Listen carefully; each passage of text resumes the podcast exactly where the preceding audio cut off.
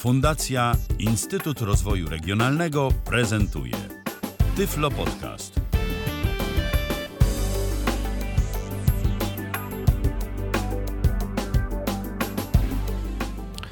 Mm, 14 stycznia 2020. E, Za oknami teoretycznie zima, a w praktyce termometry pokazują 6 stopni. Jutro praktyce jesień, nawet Złota 8 przynajmniej w. Warszawie. Tak. e, Choroby się szerzą i myśleliśmy, że dzisiaj znowu będzie, będziemy w składzie dość mocno okrojonym, ale jest e, tylko delikatnie okrojonym. Nie ma Piotrka Malickiego, a tak to jesteśmy oprócz e, Piotrka, cała reszta na stanowiskach, cała reszta, czyli Kasia Ślipek, Mikołaj Hołysz, Dobry Michał wieczór. Dziwisz, Paweł. Masarczyk, Robert Dobry Łabęcki i jo, czyli. Tomek Bilecki. E, No i co? 14 stycznia, czyli dzień to tak, w- taka przedpremiera w Tyflo Przeglądzie można powiedzieć. Dzisiaj użytkownicy Windowsa 7 macie się czego bać, bo kończy się totalnie wsparcie dla tego systemu od Microsoftu. A co jeszcze będzie w Tyflo Przeglądzie? O tym Robert Łabęcki w swoim mini przeglądzie. Tym tygodniu w Tyflo Przeglądzie. Objaśnienie zmian związane ze znacznikami czasu i rozdziałami w podcastach. Aktywny samorząd 2020. Od tego roku całkowicie przenosimy się na e-recepty.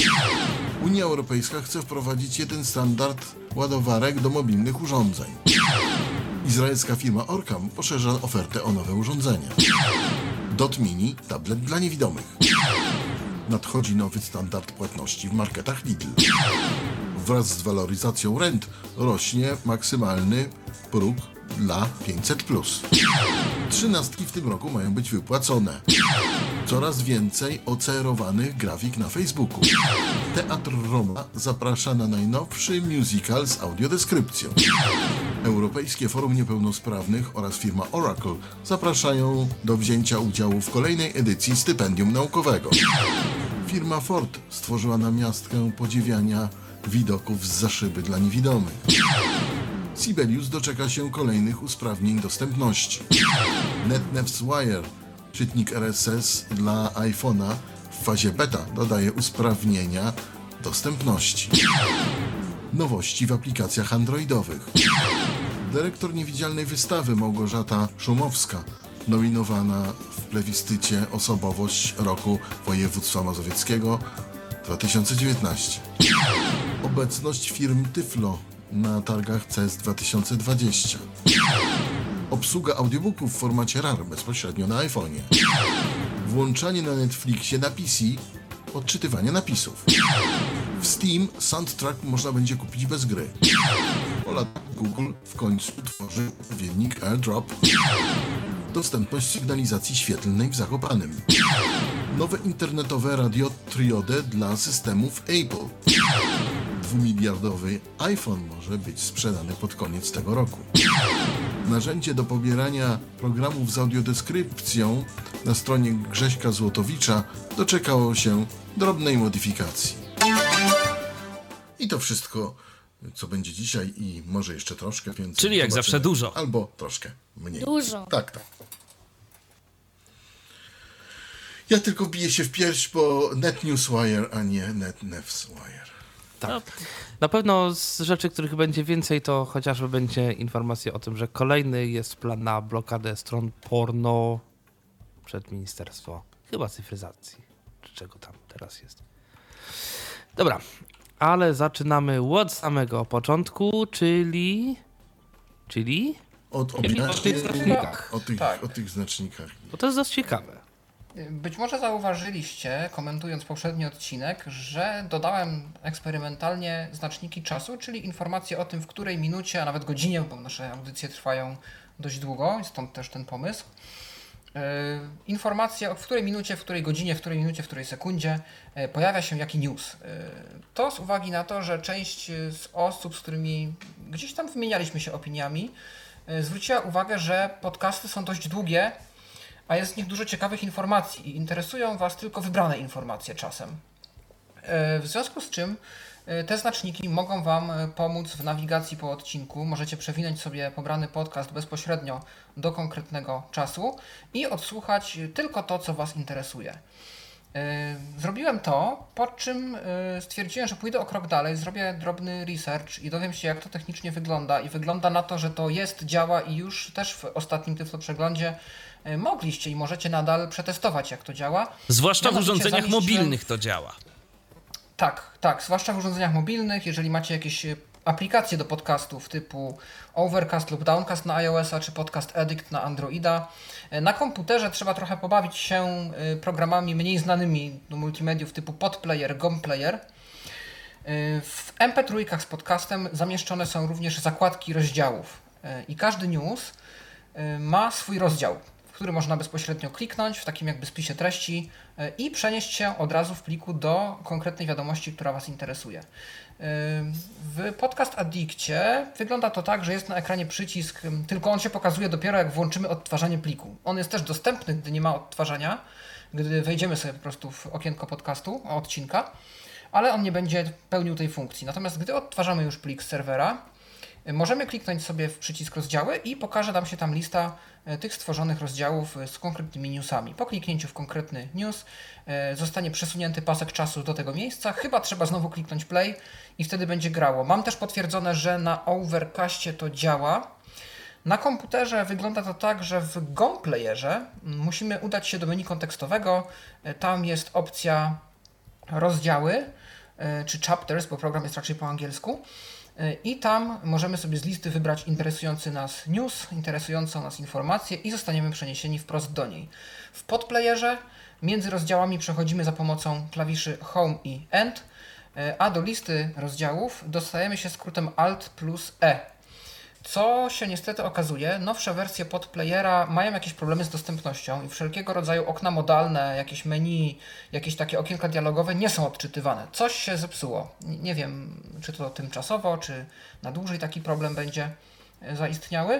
Y, natomiast też druga uwaga w podplayerze, y, te rozdziały są określane, są klasyfikowane jako napisy, więc jeżeli będziecie słyszeć, że tam lista napisów, następny napis, to jesteście w domu, bo to jest ta opcja, o którą chodzi, tylko podplayer tak sobie klasyfikuje te rozdziały. Oczywiście, gdybyście mieli jakieś uwagi a propos tego, jak E, te znaczniki czasu powinny się na stronie wyświetlać, albo coś a propos tych znaczników MP3, e, no to czekam z radością na uwagi. No i mam nadzieję, że teraz pod większą ilością podcastów Tyflo Podcastu, tam gdzie będzie to stosowne i konieczne, te znaczniki pojawiać się będą. Więc dzięki za cierpliwość i jak macie znajomych, którzy gdzieś stracili do nas cierpliwość przez nasze długie gadanie, e, no to dajcie im znać, że teraz jest taka zmiana, to może się znów przekonają do naszych audycji.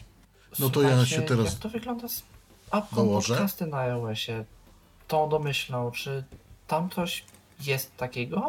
Trzeba to sprawdzić. Na pewno działa to w plikach M4A. Bo M4A wspiera podcasty, rozdziały natywnie i to jest w ogóle nie ma problemów. MP3 teoretycznie jest to objęte specyfikacją, to tak bardziej dla osób technicznie zaznajomionych. Y, te metadane są zdefiniowane od około 15 lat. Natomiast mało odtwarzaczy takich, zwłaszcza znanych muzycznych, wprowadziło tą funkcję. E, warto też sprawdzić na przykład, czy urządzenia specjalistyczne typu Plextoki, typu Milestony, typu Oriony e, nie wysypują się, bo dostałem taki komunikat, że może być taki problem, że y, te tagi nie są zawsze dobrze wspierane na wszystkich odtwarzaczach i może być tak, że po konkretnym fragmencie podcastu po prostu odtwarzanie przestanie działać. No z tego co e, sprawdzaliśmy na Orionie na przykład, to się nie sypało na Orionie Plus, a jeżeli na jakichś innych odtwarzaczach y, coś dzieje się złego, to dajcie znać, bo mhm. po prostu no też chcemy wiedzieć, czy kogoś przez to nie krzywdzimy, tak, że ktoś być może teraz jest pozbawiony możliwości słuchania. My to testujemy, na razie wdrażamy to tak testowo.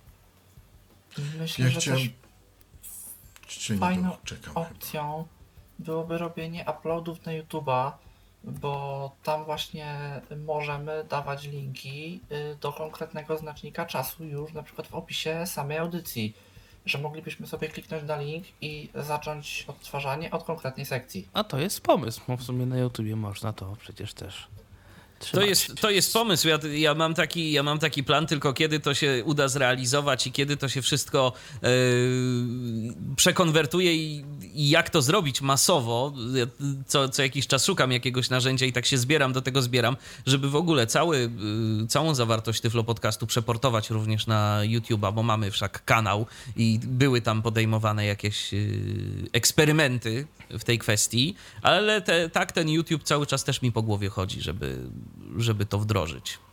Więc... I jeszcze a propos rozdziałów, myślę, że ciekawą apką do przetestowania y, byłby Book Player na iOS-a y, albo też Voice Dream. Y, ja to o Book Playerze mówiłem jakoś chyba w lipcu. Tak, w była audycja na temat. Bo, bo on na pewno on na pewno rozdziały umie ugryźć właśnie w plikach M4A czy M4B, bo to jest tak naprawdę ten sam format inne rozszerzenie bo ja mam do czynienia na przykład z plikami z Audibla i one są właśnie w formacie M4B i tam te rozdziały są wspierane. Yy, nie wiem właśnie jak to jest z plikami MP3, czy on to umie zrobić, czy nie. Jeżeli nie umie, kontakt z autorem jest otwarty, GitHub istnieje, można tam zgłaszać błędy, zgłaszać pomysły, więc można by też te funkcje zaproponować. Robercie, ty jeszcze coś chciałeś dodać. Czy ja w końcu mogę? Bo końcu chciałem, możesz. bo chciałem. nie, chciałem, już, już mówię a propos podplayera, ponieważ e, Paweł mi się w ogóle to, co ty mówisz, w ogóle się nie zgadza, bo ja tu mam podplayera, e, wersję 64-bitową, najnowszą mhm. i teraz e, te e, zakładki jest, e, tam jest zakładki, rozdziały w menu, odtwarzanie, można przejść i tam jest cała, ja to mogę zaprezentować nawet jak chcecie, w tej chwili. I, Chyba nie trzeba, tam, no. Tam jest cały, y, cały ten, y, ta lista tych dialogu, tych, tych i można sobie po tym chodzić i włączyć dowolny.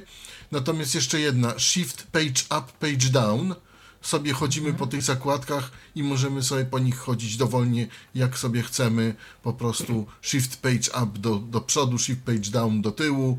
Y, one się, że tak powiem, zapętlają. Jak jesteśmy na ostatniej zakładce, to przejdziemy potem do pierwszej. Mm, page down, y, y, page up do drugiej i tak dalej. Razem z shiftem, shift page up, page down. Bardzo prosto, nawet jak nie, musi, nie musimy w ogóle tego menu przechodzić, tylko sobie naciskamy Shift Page Up i Page Down i dowolną zakładkę. I wtedy mówi przejdź do rozdziału takiego, takiego i, i mówi tytuł tego mhm. rozdziału. Yy, z tak ciekawości, to zaktualizowałeś zawsze do najnowszej wersji, tak? Tak. Playera. On ci okay, bo ja, ja robiłem też aktualizację ostatnio i jest tak jak mówię, yy, więc no nie wiem, na czym polega różnica. To w razie czego macie dwa komplety opcji i skrótów do wytestowania. To nie jest nic złego. Myślę, yy, że... Ja też zrobię aktualizację dzisiaj, może się naprawi. Myślę, że różnica... No to możemy to nawet sprawdzić później, w razie Myślę, że okay. różnica też może polegać na konfiguracji, bo tam w podplayerze coś było do ustawienia, żeby tę dostępność poprawić. Tam była jakaś skórka menu czy coś takiego i tam, że, mhm. że to ma być systemowe, a nie własne. I to wtedy. Ja zawsze używałem tego, co było domyślnie i to działało. Dopiero po aktualizacji zauważyłem, że przestało działać, więc właśnie. Ale okej, okay, dzięki za Możemy też to sprawdzić, te sprawdy dostępnościowe. Coś, przestawić. To, to wpiszemy to w komentarzu, jeżeli wyjdzie, wyjdą jakieś sensowne wyniki z tego. Okej. Okay. To tak w razie czego. Dobra, no to mamy kilka aplikacji, którymi to wszystko będzie można tworzyć i będziemy się starali, żeby jakby te tyflo przeglądy jak najlepiej zrobić. Może w ogóle udałoby się mm, zrobić jakieś podcasty, w których dałoby się jakieś takie rozdziały zrobić, ale no to i zobaczymy. Też, I też myślę, że z czasem zrobimy jakąś audycję które... odnośnie tego, jak takie znaczniki robić, bo to się może Dokładnie, przydać bo to po się może w ogóle komuś. przydać. Tak, tak ludziom. tak, więc, więc na pewno... jakichś audiobooków prostych Dokładnie, książek, czy, czy dokładnie. waszych więc... magazynów audio, takich czasopism. Teraz trochę jak czasopismo audio wygląda, taka gazetka tygodniowa. Mhm. No coś takiego jest. No to w takim razie spróbujemy sobie już przejść do tego, co na dzisiaj. To zacznijmy od tematu, który zawsze pewnym okresie przewija się przez listy dyskusyjne, fora, Facebooki, grupy na WhatsAppie i tak dalej, i tak dalej, czyli aktywny samorząd w tej chwili 2020. Tak jest. Pefron opublikował e, warunki brzegowe e, dotyczące tegorocznej edycji aktywnego samorządu i powiem szczerze, ja przeczytałem sobie ten komunikat Pefronu i ja na razie nie chcę robić żadnej afery e, zbytniej. Natomiast powiem tak. Y, przed, mm, powiem tak, dziwna sprawa, bo nie znalazłem jakiejkolwiek informacji odnośnie sprzętu brajlowskiego, odnośnie dofinansowywania sprzętu brajlowskiego. Sprzęt elektroniczny dla osób z dysfunkcją wzroku jak najbardziej jest i tu nawet została kwota zwiększona, mm, kwota dofinansowania. Natomiast, no, niestety nie widzę mm, jakiejkolwiek informacji odnośnie takiego sprzętu typowo brajlowskiego. Co trochę dziwi, ale może coś jeszcze gdzieś więcej, gdzieś dalej jest, więc y, tu po prostu trzeba poczekać i poobserwować, y, jak to wszystko będzie wyglądało. Y, kolejna sprawa to jest taka, że mm, w tym roku jest to wszystko liczone, te nasze wnioski są oceniane w systemie punktowym. Maksymalna ilość punktów, jaką możemy dostać, to jest 100 punktów punktów, a e, w tym roku... To jest w ogóle dość ciekawe, tak. co jest premiowane. No właśnie, to jest, to jest myślę, że dość ważne i dość istotne, bo teraz tak, przede wszystkim 25 punktów możemy dostać za sam fakt, yy, że pracujemy, że jesteśmy zatrudnieni. Że jeżeli mamy profil zaufany albo podpis elektroniczny, no raczej mamy profil zaufany wtedy, y, zazwyczaj, bo podpis elektroniczny to jest droga impreza dla takiego prywatnego użytkownika, ale, po, ale profil zaufany można mieć za darmo. I jeżeli złożymy wniosek y, o dofinansowanie w formie elektronicznej, y, podpisując to mm, profilem zaufanym na tej platformie SOF, SOF. tak, dostaniemy 10 punktów. System obsługi wniosków. Tak.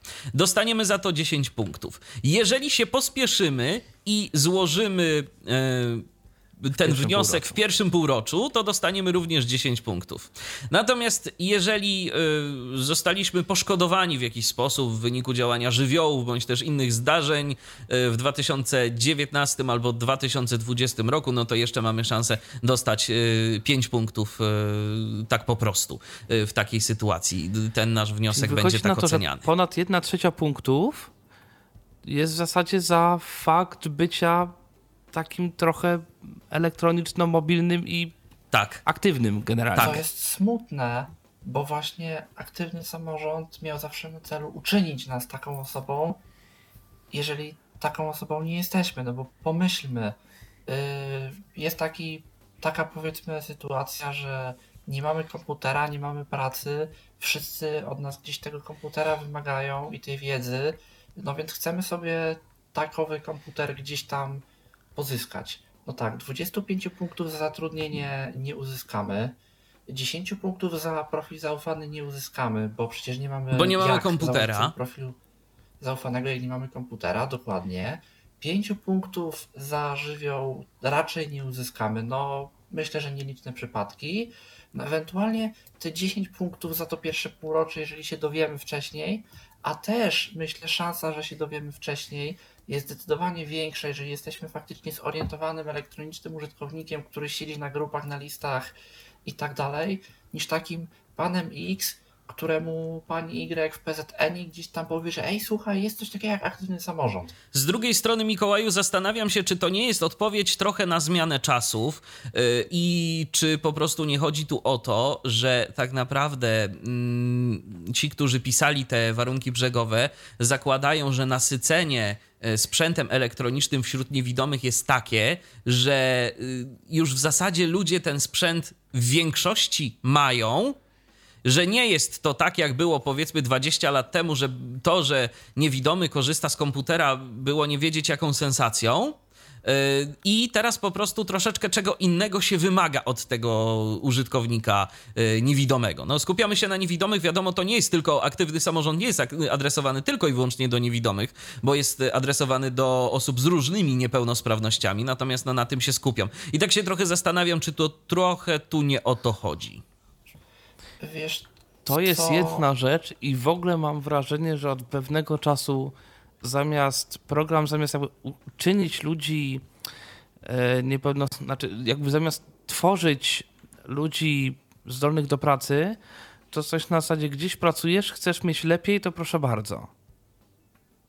Jak dla Pamiętajcie, mnie... że kiedyś to były nasze Tylko... drogi dochodowe bardzo ważne, coś tam. Teraz to jest, ale to tam gdzieś tam, coś tam. Jak dla mnie... I wtedy też, i wtedy też byli, ale wtedy też, słuchajcie, ludzie byli niezadowoleni, bo na przykład jak ktoś zarabiał, jak ktoś pracował, jak ktoś coś robił, y, to też się ludzie irytowali, że właśnie były te różnego rodzaju progi dochodowe i ktoś wykazując się jakąś tak. tam aktywnością, to tak naprawdę dostawał... Tak, y, że nie dość, że pracujesz i tak dalej i tak, jesteś i aktywny... To wtedy masz problem, to, bo tak. w zasadzie...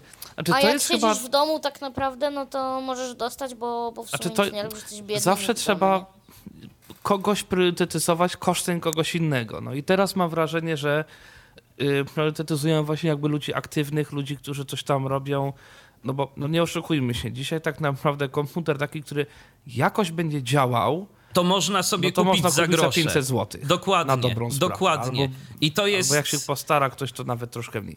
Albo dostać, nie wiem, po kimś używanego laptopa, bo naprawdę w tym momencie już wchodzimy w ten konsumpcjonizm zachodni, gdzie są sprzęty, które są nieaktualne, to się je po prostu albo wyrzuca, albo komuś oddaje. Tak, ale w ogóle sprzęt, sprzęt polizingowy jako taki można dostać naprawdę za, za, bardzo małe, za bardzo małe pieniądze i to sprzęt w dobrym stanie. Ja przecież, to mój główny komputer, na którym pracuję, ja na niego parę lat temu wydałem naprawdę śmieszne pieniądze, a on mi służy do teraz, y, a to nie był komputer nowy. I ja naprawdę nie czuję, żebym tak, my... jakoś tam źle, źle mi się na nim pracowało. Też komuś ale... kiedyś tam z rodziny kupiliśmy, z, no babci, właśnie taki stary, znaczy jakiś tam starszy komputer, który chodzi i to kupiliśmy go parę ładnych lat temu, zapłaciłem za niego 300. No. E, I to działa, tak, no jakby internet na tym można przejrzeć. Oczywiście no nie zrobi się na tym Bóg wie czego, nie zagra się w jakieś najnowsze gry, zwłaszcza dla widzących, ale no, profil zaufany można tym wyrobić. Dokładnie. Także. Jak dla mnie.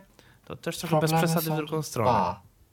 Mhm. Pierwszy problem w tym wszystkim to jest jednak wiedza.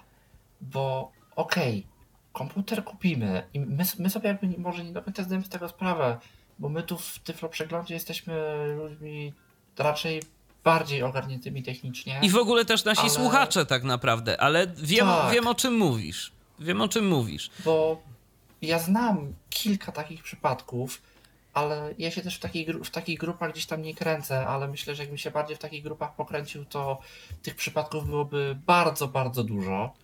Osoby, ok, Android, iOS może jeszcze, ale Windows to już bardzo duży problem.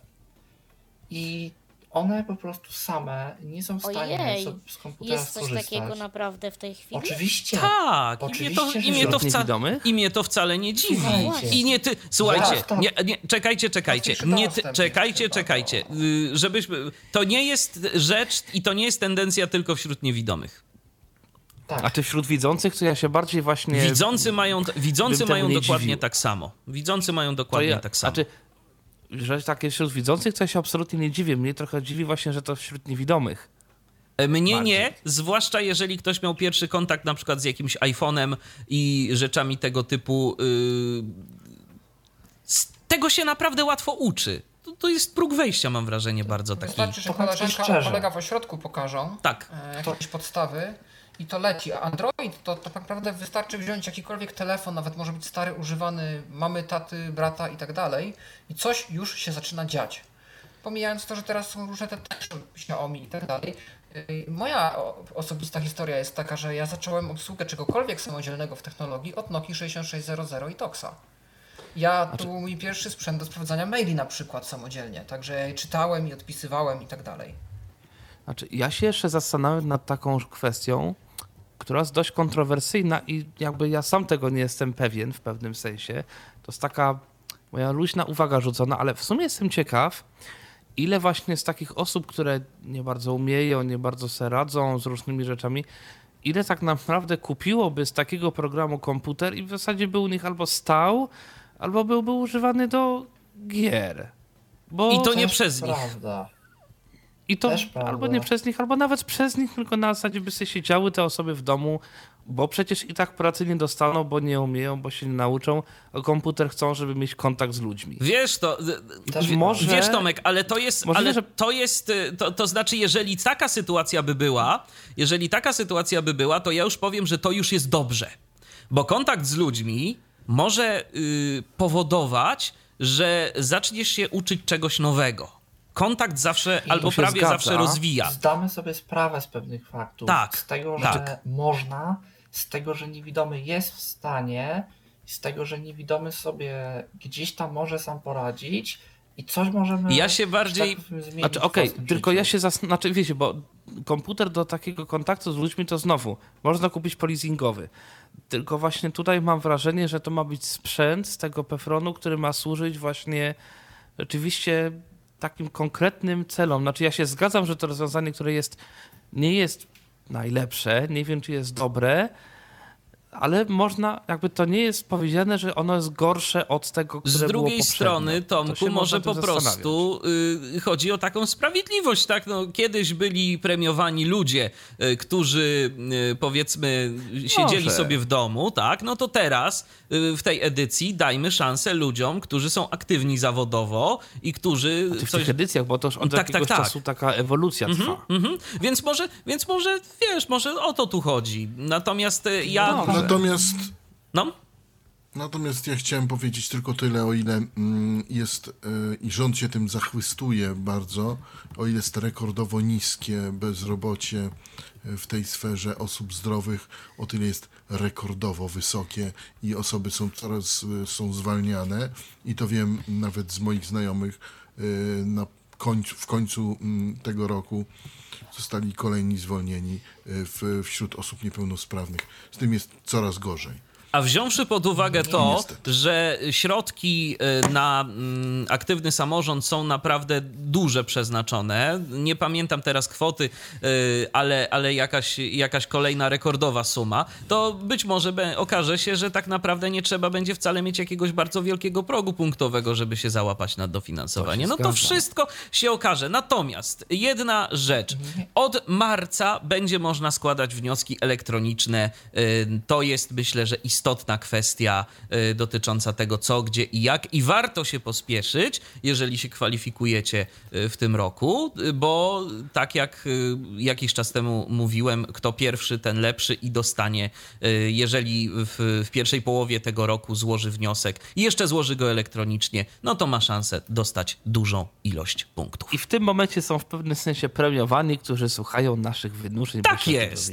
No, no, no, no, no, A jakie są kwoty może Y, Michale, bo może to zapamiętałem. Y, wiesz co, to musiałbym zerknąć do notatek, bo nie chcę przekłamać, ale zdaje się, że na sprzęt... Właśnie, właśnie tu, tu już mówiłem. Dziwi mnie to, że nie ma informacji, że nie ma informacji odnośnie e, sprzętu brajlowskiego. Tu nie ma nic, jest tylko na sprzęt elektroniczny e, i tu e, ponoć do, kwota dofinansowana jest y, zwiększona z 6 do 7,5 tysiąca.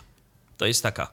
I to mnie ciekawi, bo y, no, jak ja byłem u siebie, to było, że 8 tysięcy to jest ta kwota jakby podstawowa, którą oni mogą tam 90%, czyli to wychodzi, że to jest 7200 teoretycznie, więc to było w 2019, więc ja nie wiem skąd oni wzięli 6 tysięcy. No, Zobaczymy. Więc może coś tu się jeszcze będzie zmieniało, może, może jakieś jeszcze informacje y, się pojawią. Mamy styczeń, wszystko ruszy e, w marcu. Samorządy, zdaje się, do lutego mają czas, żeby się tam deklarować, czy chcą brać udział w y, programie, także, także warto to wszystko obserwować I... po prostu. Ale tak. słuchajcie, Aha. zapomniano jeszcze o jednej rzeczy. że nie chcą? Mają się zdeklarować, że chcą. Bo to, bo to przecież. Bo to przecież jest tak, że ty się musisz y, jako samorząd zgłosić do Pefronu. To nie jest tak, że, y, że, to, że to każdy samorząd y, od razu dostaje te pieniądze. Ty się musisz zgłosić, że chcesz brać udział w programie. A tymczasem. Ale jeszcze Aha. jedna rzecz do aktywnego samorządu. Smuci i martwi mnie jedna kwestia Zapomniano totalnie z tego, co tu wynika, o osobach, które się kształcą. Bo okej, okay, praca okej, okay, ale przecież osoby y, gdzieś tam, czy to uczniowie, czy to studenci, też potrzebują komputerów, też potrzebują technologii, też potrzebują oprogramowania. nawet czasem bardziej. Tak, y, Ale nie, nie, nie, nie, nie, Mikołaju, nie, nie, nie. Są. To jest y, chyba drugi. Tak, mamy mamy moduł, mamy program dla studentów, mamy ale nie. Chodzi czesne koszty opłaty. No tak, ale to właśnie też jest tu. Też jest w aktywnym. Tak, tak, tak, ale w sensie mamy próg punktowy. Wiem, że sprzęt dla studentów, A, typu, że okay. się i chcesz mieć linijkę albo coś. Tak jak tutaj masz tak. punkty, że pracujesz, to masz ileś tam punktów. Y, no to właśnie coś takiego by też mogło być, że za studiowanie, tak jakieś punkty Jasne. Się, tylko jasne. z drugiej strony, bo mamy tylko powiedziane o 40% punktach. Pytanie, co z resztą?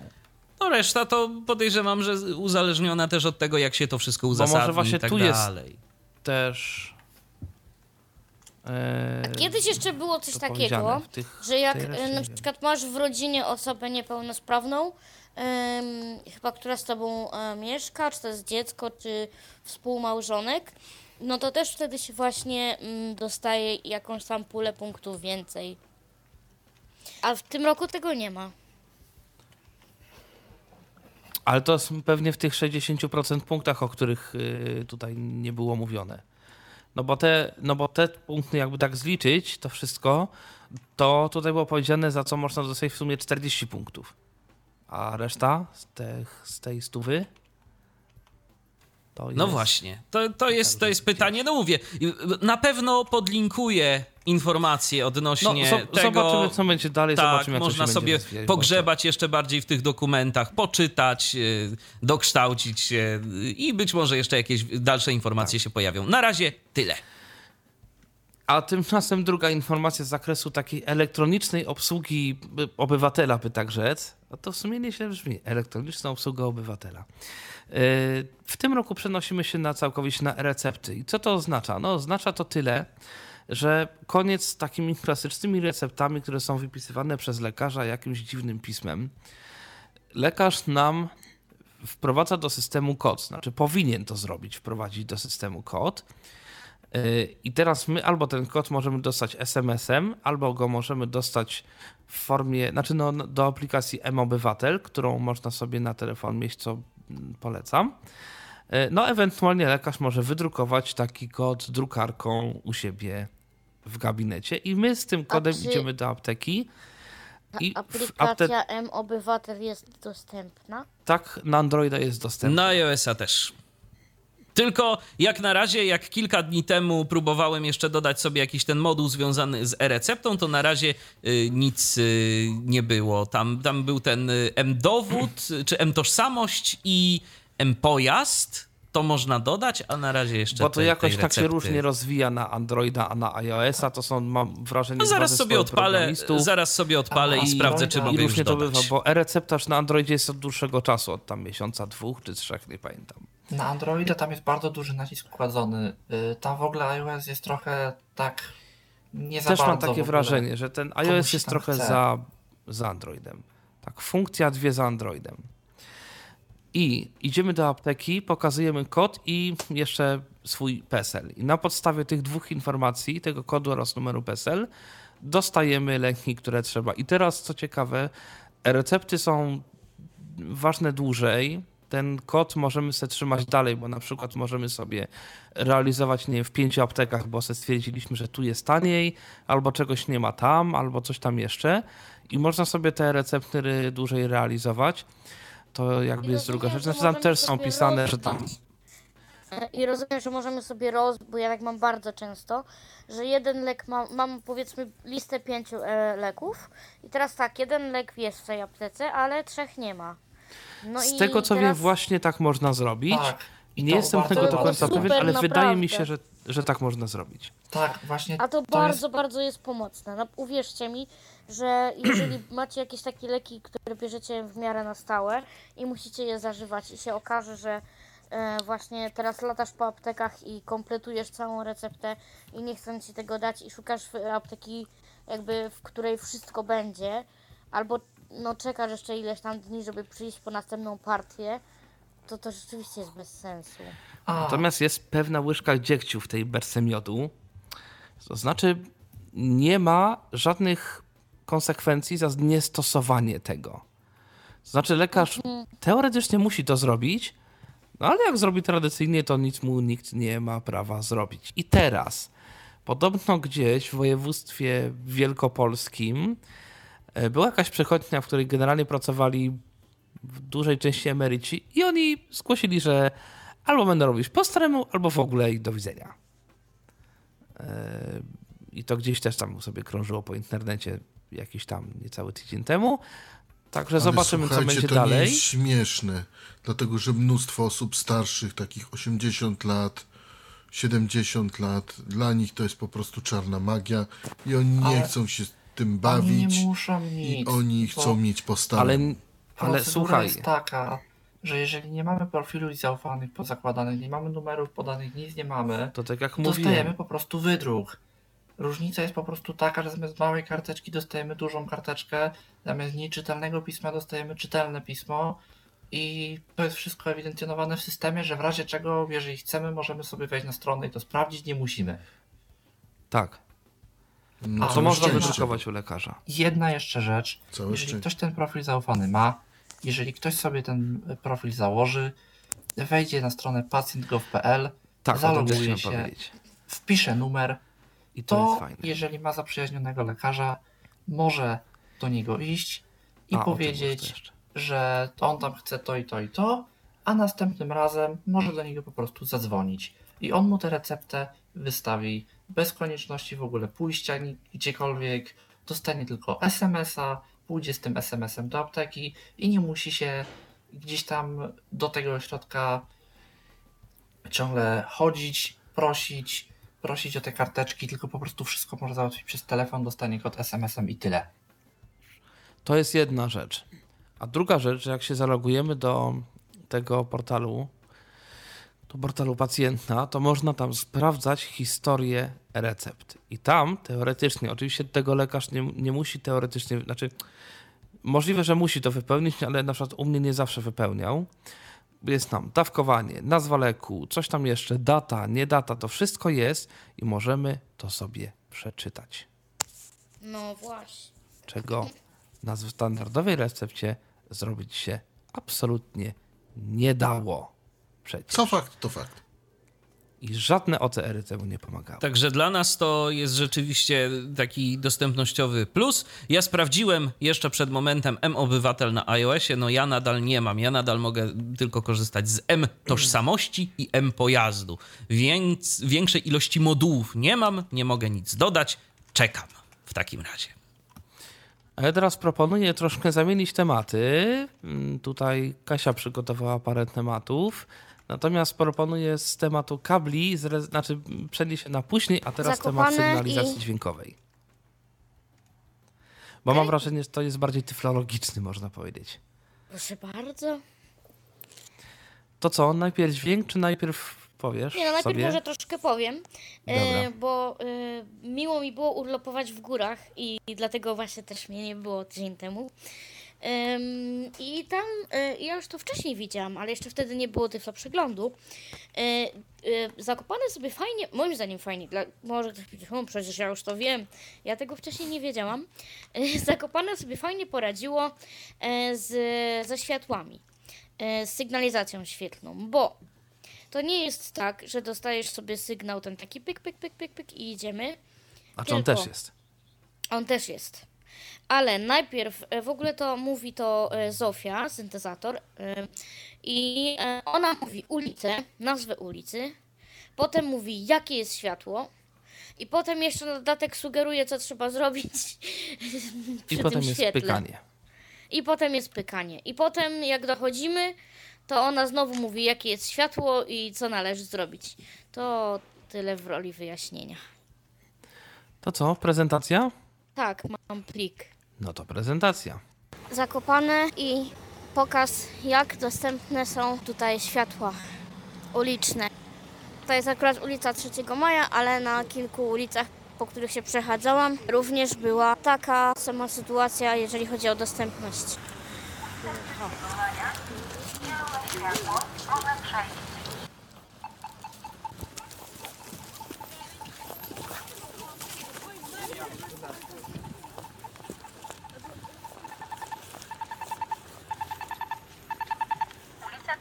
Maja, czerwone światło, proszę stać. I tak to właśnie wygląda. I tak to właśnie wygląda. No, podobnie No i- jak w Gliwicach. W Gliwicach też y, jest, y, co prawda mówi to Iwona Jacek, ale też jest zielone światło, można przejść i czerwone światło, proszę stać, bez nazwy ulicy, więc y, moim zdaniem komunikat, jak jest dźwięk, y, trochę niepotrzebny, a jest jeszcze jedna grupa społeczna, mała co prawda pewnie, ale warto o niej pomyśleć, czyli niewidomi turyści z zagranicy, zwłaszcza jak Zakopane jest miejscowością turystyczną, no to ciężko, żeby zrozumieli komunikat w języku polskim. E, Akurat Gliwice Tak, są też prawda. miejscowością taką, gdzie jest ostatnio sporo zagranicznych studentów na Politechnice Śląskiej. Nie słyszałem o niewidomych, co prawda, ale no, szanse są, że ktoś kiedyś przyjedzie.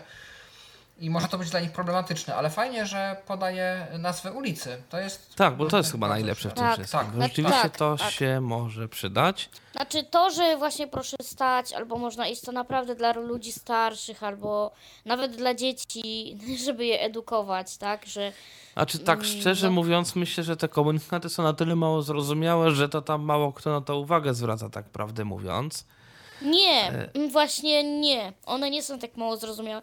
Ja nie wiem, dlaczego to tak mi się nagrało, chociaż ja mam dobry telefon i dobre mam te mikrofony i tak dalej, ale nie, no właśnie, wiesz, tam też był śnieg i to się wszystko trochę tłumiło, bo było naprawdę dużo śniegu i to nie miało jak się tak rozejść porządnie po mieście, po, po ulicy.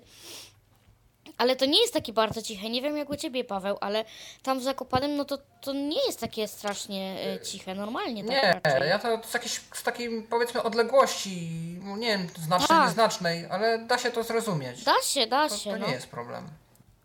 Przy, przy przejściu dru- potem na drugiej stronie, jak byłaś, to było to lepiej słychać. E, Bo wiesz dlaczego, bo, bo, bo są po skosie jakby słupki po jednej stronie i po drugiej. No Mhm. jak miałam telefon w jednej ręce, no to z jednej strony byłam bliżej y, słupka, a z drugiej byłam dalej po drugiej stronie. Ale z drugiej strony e, nie ma żadnego oznaczenia, że światła są, tak? One nie piszczą cały czas, żeby dać ci znać, że... Piszczą, Piszczą? tylko Aha. że tego, wiesz, takie cieniutkie No tak. To jest, tylko że to jest bardzo. To jest to właśnie. Ja bym powiedziała, że to jest ciche. No tak, to prawda. No. Ale ważne, że taki ty z tymi ulicami. Nie, ja uważam, że dobrze, że właśnie podają tą ulicę. Ja byłam właśnie zdziwiona, ale no to jest dobry krok. I wiecie, skoro takie małe zakopane, ono jest oczywiście bardzo znane i tak dalej, bo są turyści, ale skoro takie zakopane małe, możesz Sławomir. sobie na coś takiego pozwolić? Proszę? I Sławomir. Słowo, no nie było go w tym roku. Światła, światła w Zakopanem. Nie było, nie było Sławomira. Ale są światła i to najważniejsze. Ale są światła. Tak. To może nie do końca a propos świateł, ale na targach y, CES 2020 pojawiło się kilka firm tyflo-informatycznych również. E, Tutaj mamy informacje na temat y, Orkama, ale to można w ogóle sobie o tym poopowiadać, co tam się działo z takiego naszego, z takiej naszej perspektywy. Jasne, to ja, o, to ja mogę o Orkamie, a Paweł, Paweł jeszcze o kilku innych e, mm, opcjach, które tam się pojawiły, e, które mogą się osobom niewidomym i z różnymi innymi niepełnosprawnościami przydać. Orkam, co ciekawe, wypuścił dwa urządzenia, to znaczy na razie przynajmniej je pokazał na targach CES. Zobaczymy, kiedy one wejdą do takiej ogólnej sprzedaży i ile będą kosztowały. Pierwsze urządzenie to jest e, z tego, co wyczytałem, taki dodatek tak naprawdę do aparatu słuchowego. Bo to nie jest y, sam w sobie aparat słuchowy, ale może być dodatkiem do aparatu słuchowego. Nie wiem, czy do każdego, ale działa dość interesująco. To znaczy, ma y, to urządzenie pomagać w sytuacji, kiedy jesteśmy w jakimś hałaśliwym pomieszczeniu, kiedy na przykład jest jakaś impreza, albo konferencja, albo cokolwiek innego i rozmawia dużo osób, i my chcemy wyodrębnić głos jednej osoby.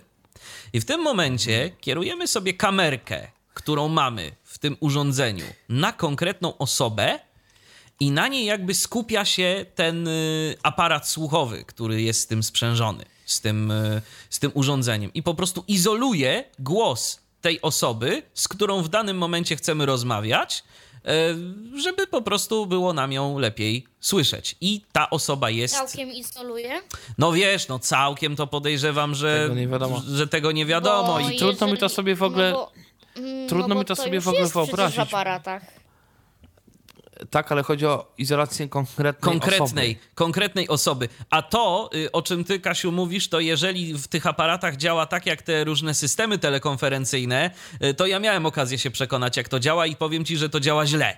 Y, bo jeżeli na przykład mówi jedna osoba i nagle zaczyna inna osoba coś mówić, na przykład zaczyna mówić gdzieś osoba, której my wcale nie chcemy słyszeć, bo my dalej się chcemy skupić na tym, kto mówi, to nam ten system chcąc nie chcąc i tak się przełączy na tę drugą osobę i nagle tracimy z odbioru tę pierwszą. Mhm. Więc i tu po prostu wiesz, to działa na tej zasadzie. To podejrzewam, że to nie jest dla niewidomego opcja do użycia, dla, dla na przykład głucho niewidomego, ale na przykład dla osoby głuchej, która widzi, y, no to bez problemu, wiesz, patrzysz na tę konkretną osobę, na której się chcesz skupiać, no i działa i, i nam po prostu tę konkretną osobę izoluje. Także to ma być to. Ale teraz mam jeszcze pytanie, czy to mhm. jest komponent do tego Orkama, który y, się jakoś dokłada? Nie, to jest osobne urządzenie, to jest, to jest osobne urządzenie, ale wykorzystujące technologię poniekąd mhm. orkamową, tę kamerkę. Zapewne no to to... kamerka jest podobna ale po prostu zastosowanie jest inne i podejrzewam, że cena też może być niemała. Drugim urządzeniem, które Orkam zaprezentował, to jest taki ręczny czytnik e, tekstu, to znaczy po prostu urządzenie, które sobie bierzemy do ręki e, i możemy nim skanować jakiś tekst, który gdzieś tam się znajduje, bo na przykład komuś będzie wygodniej w ten sposób zamiast czytać za pomocą tej kamerki, to, to czytać po prostu tekst za pomocą jakiegoś takiego ręcznego urządzenia. To oni pokazali na targach CES. O cenach nie wiem, ale no Orkam tani nie jest, jak wiemy. Ciekawe więc... właśnie, czy ten sprzęt ręczny będzie tańszy od kamerki. Być może tak, być może tak, ale jeżeli chodzi o ten, wiesz, dodatek do tych aparatów słuchowych, no to się wcale nie spodziewam, żeby było to jakieś bardzo tanie. No Ciekawe, czy to będzie jakoś dofinansowane na przykład, y, bo... No, no to wiesz, to, to już zależy, to zależy. Na razie niech oni to w ogóle wprowadzą do użytku. No tak. Y, ty też, Michale, miałeś więcej informacji o Docie Mini. Ja chyba troszkę o tym urządzeniu wspominałem przy okazji To Tomek, to Tomek. Mm, a, Tomek. No bo y, Dot Mini y, był już na Side City. W ogóle to jest taka poniekąd tendencja, że te urządzenia dla osób niewidomych czy niepełnosprawnych, które się pokazują na CES, znaczy to jest w ogóle chyba jeden z pierwszych tych CESów, na których oni są albo na których wiadomo, że oni byli. I to są urządzenia, które już jakiegoś czasu są na rynku tak naprawdę, więc y, no, nowości nie... Orkamy akurat nie, Orkamy są nowe, ale Dot Mini był na Side City. Y, no ja wiem, że to jest notatnik y, firmy tej Dot Corporation, czyli tej Co Dot Watcha też od, od zegarka Watch, dokładnie Dot Watch. 16 komórek Braille'a, taki notatnik brailleowski. Oczywiście mówię o tym tablet dla niewidomych, ale tam chyba jest w ogóle zamknięty ekosystem jakiś, tam nie ma chyba Androida otwartego. Czy, czy masz jakieś inne informacje, Tomku? Nie wiem, właśnie ja tylko, wiesz, ja wyczytałem to na, na chipie i tu był tak, w ogóle problem taki, że oni mówią tłumaczy z języka angielskiego na język, na język Braille'a. Braille'a. Wiem, tam no widać, że widać, że Państwo w chipie nie do końca rozumieją temat. Y, ja z tego co kojarzę, chyba niestety to jest y, zamknięty system on tam ma jakieś możliwości odczytywania oczywiście dokumentów, jakieś multimedialne, odtwarzanie muzyki i tak. Natomiast największy zarzut, bo, tam znajomi z EBU Access Cast bawili się tym, tymże urządzeniem, yy, nie ma klawiatury brailleowskiej, więc output, wyjście możliwe, wejście niemożliwe. A propos takich urządzeń, to się na y, którejś z list dyskusyjnych pojawiła dzisiaj informacja, że Canute 360, ten czytnik yy, brajlowski wieloliniowy już niedługo, niedługo będzie na rynku i obecnie w sklepie 80 Guys, takim amerykańskim sklepie, no sprzedającym po prostu wszelkiego rodzaju rzeczy dla niewidomych za bodajże cenę 2500 dolarów, czyli nie znowu tak dużo, jest dostępny przez sprzedaży. No, tak, bo 2500 tak. dolarów, ja... czyli powiedzmy na mm, nasze to będzie jakieś pewnie 10-12 tysięcy. Mm, policz sobie razy dwa. Ja sprowadzałem ten powerbank y, taki mm, dźwiękowy ze sklepu 80 Guys i wiem, jakie są tam cła. Tylko oni nie, oni nie wysyłają żadnych y, giftów, żadnych takich Tylko rzeczy. Tylko powerbank to jeszcze płacisz za przesyłkę. I stąd też. też Im droższy sprzęt, tym mniej płacisz za te różne przesyłki. No bo cło VAT to jest około 30% powiedzmy. Marsza sklepu, który no, będzie sprzedał, będzie powiedzmy znowu 60%. Yy, znaczy w sumie 60%. Ja ci tylko 50. mówię, że te wszystkie koszty to będzie 100% więcej. Może wszystkie tak być, koszta. Bo wiem, że wszystkie iPhony. Razem. Tak, bo wiem, że iPhony w Polsce, nawet kupowane w sklepie Apple, to też są. Były przynajmniej tego typu przebitki. Cło, Unia, to swoje jednak. Znaczy, ja wiem tylko tyle, po prostu przy, przy tanim sprzęcie przesyłka jest mniejsza i te, ta cena jest, y, no przypuśćmy, y, bo tam, powiem tylko tyle, mi to wyszło, ten powerbank, mi wyszedł bardzo drogo, e, powiem szczerze, mi wyszedł to dwa razy taki koszt, czyli przykładowo, jeśli byście chcieli na przykład 12,5 tysiąca tam, tak złotych, no to jest 25 tysięcy tutaj wyjdzie. Z wszystkimi no właśnie, kosztami. No to właśnie z wszystkimi jak, kosztami. No to właśnie jak ja kupowałem, to wyszło mniej więcej jedna trzecia ceny. Więcej. Ale co kupowałeś? No nie co sprzęt dla niewidomych, kiedy? ale też elektronikę. Właśnie, co i kiedy? Może zobaczymy jeszcze, jak to wyjdzie. No, bo... mikrofony chociażby Kasia kupowała tam chyba rok temu, czy jakoś. Aha. Być, być no i to też właśnie była około 1 trzecia. Dystrybucja na kraj, to, to, to się inaczej jakoś dogadają. No to chyba, że sklep po prostu, który sprzedaje, w każdym razie z AT Guys na pewno jest to drogo i, i tyle mogę powiedzieć. Jak bezpośrednio Także. od producenta to może będzie inaczej, ale a propos powerbanków, bo tu wspomniałeś Robercie, to też Energrid był na CESie i pokazywali no właśnie. nowy powerbank, powerbank, który się nazywa Boundless Charging zdaje się i on o nim nie było wiele, to nie był artykuł, to ktoś na Twitterze zaobserwował ich obecność tam i, i testował i napisał. Yy, zdaje się, że jest tam USB typu już yy, C, bo ktoś stwierdził, że jest możliwość włożenia kabla w dowolnym kierunku i nigdy nie będzie źle, czyli pewnie... No, Ale tak samo jest w tym, który, który ja, że tak powiem, tak? posiadam i, i który prezentowałem. Wibracje, tak. też są, wibracje też są, tak? Do, do tak, poziomu. Tak. To nie wiem, czym się różni ten bundless charging od tego, co ty masz, y, ale... Mm, może pojemnością, może... Może, a może ma już ładowanie bezprzewodowe. Może. Ten Energrid to jest firma amerykańska, to jest firma, nie wiem. Też co, to, co to jest w ogóle? No pewnie, no, tak. czym się różni, nie wiem. No, poszczególne linijki brajlowskie mają coś podobny zestaw funkcji. No mhm. Firmą się różnią, albo designem. No nie, no, na przykład wiemy, że Pappenmeier to jest z Niemiec, tak? Czy tam mhm. skądś tam. Nie, Energy to jest raczej amerykański. Tego też trzeba by to sprawdzić. Yy, no, ale na CESie byli i jakiś nowy powerbank zaprezentowali, to może wkrótce się też dowiemy coś, coś o nim więcej. Yy, no i była kapela. Szkoda, szkoda że nie ma w, w Polsce dystrybutorów Energrida, bo może by były rzeczywiście tańsze te rzeczy, a mhm. nie po prostu. Ja w tak ogóle ubolewam że, że jest coś takiego jak rozdźwięk rynków. Y, że, no nie wiem, to co jest, nie wiem, w Czechach czy na Słowacji, y, nie może być też u nas, tak? Jakieś takie fajne, przydatne rzeczy. Albo to, co jest, nie Tak, wiem, a jest Stanach. troszkę tych rzeczy w różnych a krajach. A naprawdę jest bardzo dużo różnych rzeczy w różnych krajach, są które są y, takimi sztandarowymi produktami, tak jak właśnie ten, ten termometr taki cały z tą centralką. Mluwik. No, no, no, no. Ale nasz eBay też jest tylko sprzedawany w Polsce, a w sumie narzędzie jest niezłe. No właśnie. Po to są te wszystkie Side City i inne konferencje, żeby właśnie nasi polscy na przykład dystrybutorzy dogadali się z tymi firmami z różnych krajów, które tam przyjeżdżają szukać sobie klientów. No, zresztą tak, tylko jakoś się nie dogadują. Ale słuchajcie, był jakiś człowiek, nie wiem czy on jeszcze jest, który miał stronę i człowiek mieszkał w narożniku y, polsko-czesko-niemieckim i miał tam po 10 km od domu do, do wszystkich trzech krajów.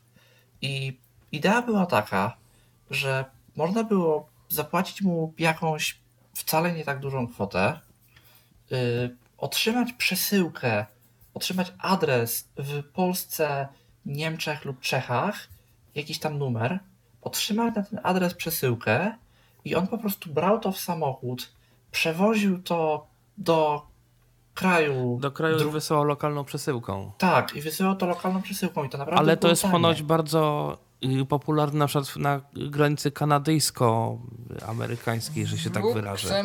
W sensie USA. W Luksemburgu również. I tam ponoć często właśnie są takie rzeczy, że tam są adresy po drugiej tak. stronie, ktoś to przewozi do Kanady i wysyła. Poczta luksemburska działa w ten sposób, że można u nich wygenerować, i to jest poczta państwowa, żeby nie było instytucja jakby oficjalna, yy, oferuje adresy wirtualne w Niemczech, Francji, Belgii, czyli wszystkich krajach ościennych. Bo na przykład Amazon do Luksemburga bezpośrednio chyba nie dostarcza, albo nie zawsze dostarcza. No, to tak to. Tak, no i akapela, tak i akapela, która tam się na ACS-ie oczywiście y, reklamuje, ale już bardziej jako firma taka komercyjna, że, że głos można stworzyć dla swojej firmy, swój własny głos, który odzwierciedla gdzieś tam y, wyjątkowy charakter naszej marki, jest taki spersonalizowany, więc nie bardzo jakieś takie typowo dla nas produkty, ale firma też jakby pokrewna z naszej branży, więc warto wspomnieć, że byli. Pewnie było też ich więcej, by się ale nie to... stało z nią tak jak z Iwoną. A propos akapeli... To jest, silny, to jest silne konsorcjum. Tam to jest firma, która ma siedziby w trzech krajach, więc trochę będzie ciężko to chyba aż tak rozwalić. Zresztą mają, moc, mają mocną akapeli dostałem informację od ludzi z NV Access, że podobno trwają prace nad driverem do Acapella for NVDA dla NVD 2019-3. Mhm. O, tej nowej. Dobrze wiedzieć. E, no to jeśli mamy za co płacić, znaczy no właśnie, poniekąd za co płacić, to teraz porozmawiamy o tym, czym płacić, bo tutaj mamy dwa newsy. Taki pierwszy chyba krótszy a propos tego, że no ponowno już jest decyzja, że będą w tym roku trzynastki, czyli będzie dodatkowa renta, chyba w kwietniu.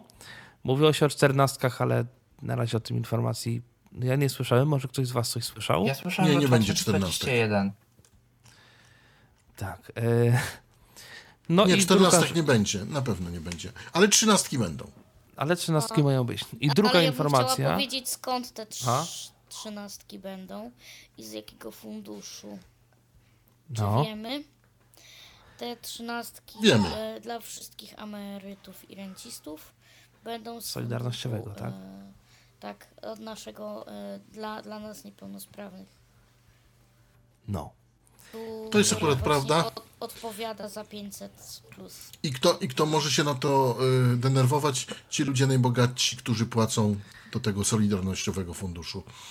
Y, bo oni chcieli płacić na niepełnosprawnych, a może niekoniecznie na emerytów. Pytanie, czy tak rzeczywiście chcieli płacić, bo mm, coś czuję, że co niektórzy to się i tak znaczy, będą chcieli, denerwować. Nie chcieli, to po prostu tak. jakby y, Gdyby nie chcieli, to by był jakiś większy protest społeczny albo coś. Wiesz co, ja myślę, że nie, to tam oni, to tamtego. Bo to jest tam... za mało. Znaczy, Problem jest, jest inna kwestia, po prostu, że wiecie, nas jest stosunkowo znacznie mniej niż emerytów i rencistów i, i po prostu... Jeżeli Zgadza się. Raz...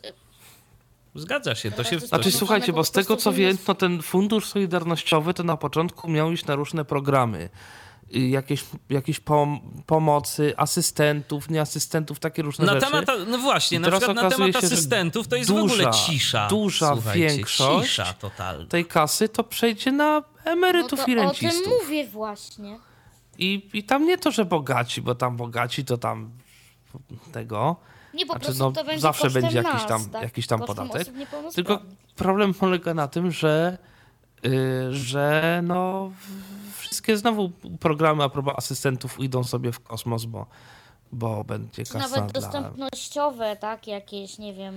Także, no zobaczymy, co, co będzie w zobaczymy, roku. zobaczymy, co będzie, bo na przykład, no mówię, program asystencki niby miał ruszyć w zeszłym roku, e, a jakoś tak przynajmniej w mojej miejscowości, w Iławie, o tym cisza. Były e, informacje, tak jak już mówiłem jakiś czas temu w audycji, że bardzo krótki czas, bardzo mało tego czasu było na wysłanie jakiegokolwiek zgłoszenia i to też jakaś tak informacja, że kto jakimś przypadkiem się dowiedział, to się dowiedział. No a teraz jest na ten temat zupełna, zupełna cisza. Ale reklama jest, bo ostatnio no. się natknęłam po prostu u kogoś na TVP i oczywiście, że pomagają. No, no to nie ma miejmy nadzieję, że przejdziemy niedługo od teorii do praktyki. Słuchajcie, telewizja i radio polskie ostatnio bardzo mówi, jak to Polska jest krainą mlekiem, miodem płynącą, ostatnio y, jadąc gdzieś tam samochodem i mając okazję dłużej posłuchać sobie programu pierwszego, y, się przekonałem, jakie to recepty zbawią świat. Słuchajcie, jak to będzie super. Posłuchaj. Nie no, ale, ale, ale, ale Mikołaj, no e-recepty, wszystko fajnie. Ja się z e-recept na przykład bardzo cieszę, bo już mówiliśmy o tym, tylko na przykład ja jeszcze nie mam mo możliwości za bardzo skorzystania z tego, bo, bo w aplikacji mi tego po prostu nie wyświetla. Także ja jeszcze na to zbawienie muszę ale poczekać, i, użytkownicy Androida ale i tak, ale i tak, Michale. Ale i tak archiwalne e-recepty można obejrzeć tylko w profilu. Natomiast ja bym jeszcze chciał poruszyć jeden temat no. też... Mm, Yy, takie, o którym się swego czasu tutaj dyskutowało, czyli wraz z, y, wraz z waloryzacją RES ponoć ma wzrosnąć ten próg, przy którym y, będzie uszcz... jak to powiedzieć? Że będą no, uszczknięty będzie ten 500 plus. Do 1700 zł. Tak. Tak, także Czyli faktycznie też były takie więcej, A co będzie po waloryzacji? No to właśnie to będzie po waloryzacji. Natomiast w związku z tym, że to się nie dzieje z automatu, to każdego roku, przynajmniej na razie, będzie właśnie taki niepokój. Czy to będzie zrobione, czy tego czy nie, nie będzie zrobione. Także to Dokładnie. jest trochę taki... Zamiast napisać jakąś to jest, to jest takie na kolanie. Tak, zamiast, zamiast po prostu zrobić rasa, rasa dobrze ustawę, która by to nie mieć, bo to deklarowało. Prezydenckie teraz mamy. Na no okej, okay, no a tak, a w przyszłym roku nie mamy żadnych wyborów chyba, no. więc no, no więc będziemy dostawać mniej. No to będziemy dostawać e, wtedy mniej. Jak już jesteśmy tak, e, trochę się tu wtrącę e, moim redaktorom, ale nie wiem, czy ktoś coś wie. Czy ktoś coś wie konkretnego na temat mikropodatku? O Jezu. Mikrorachunku e... chyba, tak? Rachunek podatkowy, tak. Mhm. No trzeba sobie wygenerować taki rachunek, ale to wtedy, kiedy Ina inaczej, miała coś do inaczej, zapłaty. Inaczej, y, tych rachunków się nie generuje, one są już wygenerowane bo to jest, e, bo to jest informacja, myślę, że taka dość istotna, bo niektórzy się tak właśnie niepokoją, że no, trzeba sobie wygenerować, coś wygenerować. Nie, po prostu na podstawie no właśnie, naszego numeru na podstawie naszego numeru PESEL e, jest informacja nam dostarczana, jaki jest numer tego rachunku, ale one już dla nas jakby są stworzone. Także spokojnie. Jak ktoś nawet coś zapomni teraz, nie zrobi tego, to nie, to absolutnie nic się nie dzieje, tylko po prostu w momencie, kiedy trzeba będzie ten podatek zapłacić, to sobie trzeba będzie sprawdzić, jaki my mamy ten numer rachunku. Ale to nie jest żadne wygenerowanie. Nic nam nie trzeba, y, żaden urzędnik nam nie musi czegoś zrobić, to już po prostu mamy z automatu. Nie, urzędnik spokojnie. nie, ale wchodzisz na podatki gov.pl i tam masz generator mikrorachunku. Ale ten coś, rachunek taki... jest już wygenerowany dla nas, tu tylko go sprawdzasz, Robert to tam wiesz, To jest, no to, to, to jest, no to, nie, to, to jest... Wprowadzasz tylko swój numer PESEL tak, i, i on ci wyświetla. Dokładnie, i wyświetla, ale ten rachunek my już mamy, jakby, więc ta, tam go tylko nie, no sprawdzamy. No okay, o, to, to, to chciałem powiedzieć... same z siebie nie informują nas o, o tym, bo ja dostałem info z banku. Yy, całkiem możliwe, że też będzie taka informacja. Niektóre banki rzeczywiście również takie informacje wysyłają. To a propos wysyłanych informacji, to Powiedz Michale, co tam na Facebooku nowego odnośnie informacji w grafikach dla nas? Dzieje się bardzo dobrze. Ja już o tym kiedyś mówiłem i takie miałem e, przeświadczenie, że coś tu się zaczyna dziać, że jakoś tak tego. Ale myślałem sobie, że to może niektórzy ludzie e, po prostu są na tyle mili, że uzupełniają te grafiki o teksty alternatywne. I na pewno niektórzy tak robią. E, swoją drogą to jest absurd, y, że w niektórych przypadkach, na przykład kiedy zarządzamy naszą stroną na Facebooku, to nie możemy w prosty sposób y, dodać opisu alternatywnego do grafiki, bo na przykład na mfacebook.com to nie działa, ale to tak na marginesie. E, wa- rzeczą, która zaczęła się pojawiać u mnie, tak szczerze powiem, od początku roku, rzeczywiście na masową skalę, y, to są generowane opisy alternatywne do grafik zawierające warstwę tekstową. No, to już wiele razy o tym mówiliśmy i powiemy jeszcze raz. Bardzo dużo elementów y, graficznych na Facebooku, które są zamieszczane, to są tak naprawdę tak zwane zrzuty ekranu, czyli screeny. I tam pojawia się i tam pojawia się sporo tekstu na tych grafikach. I w końcu zaczyna to być dla nas dostępne. Oczywiście nie wszystko, bo mm, część grafik jeszcze nie ma e, warstwy tekstowej, nie ma opisu ale jest ich znacząco więcej. I ja się z tego bardzo cieszę. Mam nadzieję, że będzie tego jeszcze więcej, jeszcze więcej i że po prostu już jeszcze tak parę miesięcy i nie będę musiał odpalać tego OCR-a w Google Chrome, żeby sobie rozpoznać jakąś grafikę, która mnie interesuje. A czy to trzeba jakoś włączyć? Nie, nie. Po prostu przeglądasz nie, sobie jest... Face'a, a nagle ci się, się pojawiają grafiki. To, I to a jest... Dlaczego dos... ja tak nie mam? Bo może po prostu nie subskrybujesz ty, ty albo nie wiem, wiem, twoi znajomi udostępniają takie grafiki, e, które, no pewnie tak. które, które nie mają warstwy tekstowej. Bo tak, bo to się zgadza. Na przykład ja y, sporo na tym zyskuję. Ja mam posubskrybowane takie, polubione takie fanpage, jestem na różnych grupach dyskusyjnych, w różnych takich miejscach, które to rzeczywiście zamieszczają dużo takiego, jak to po polsku się ładnie mówi, kontentu.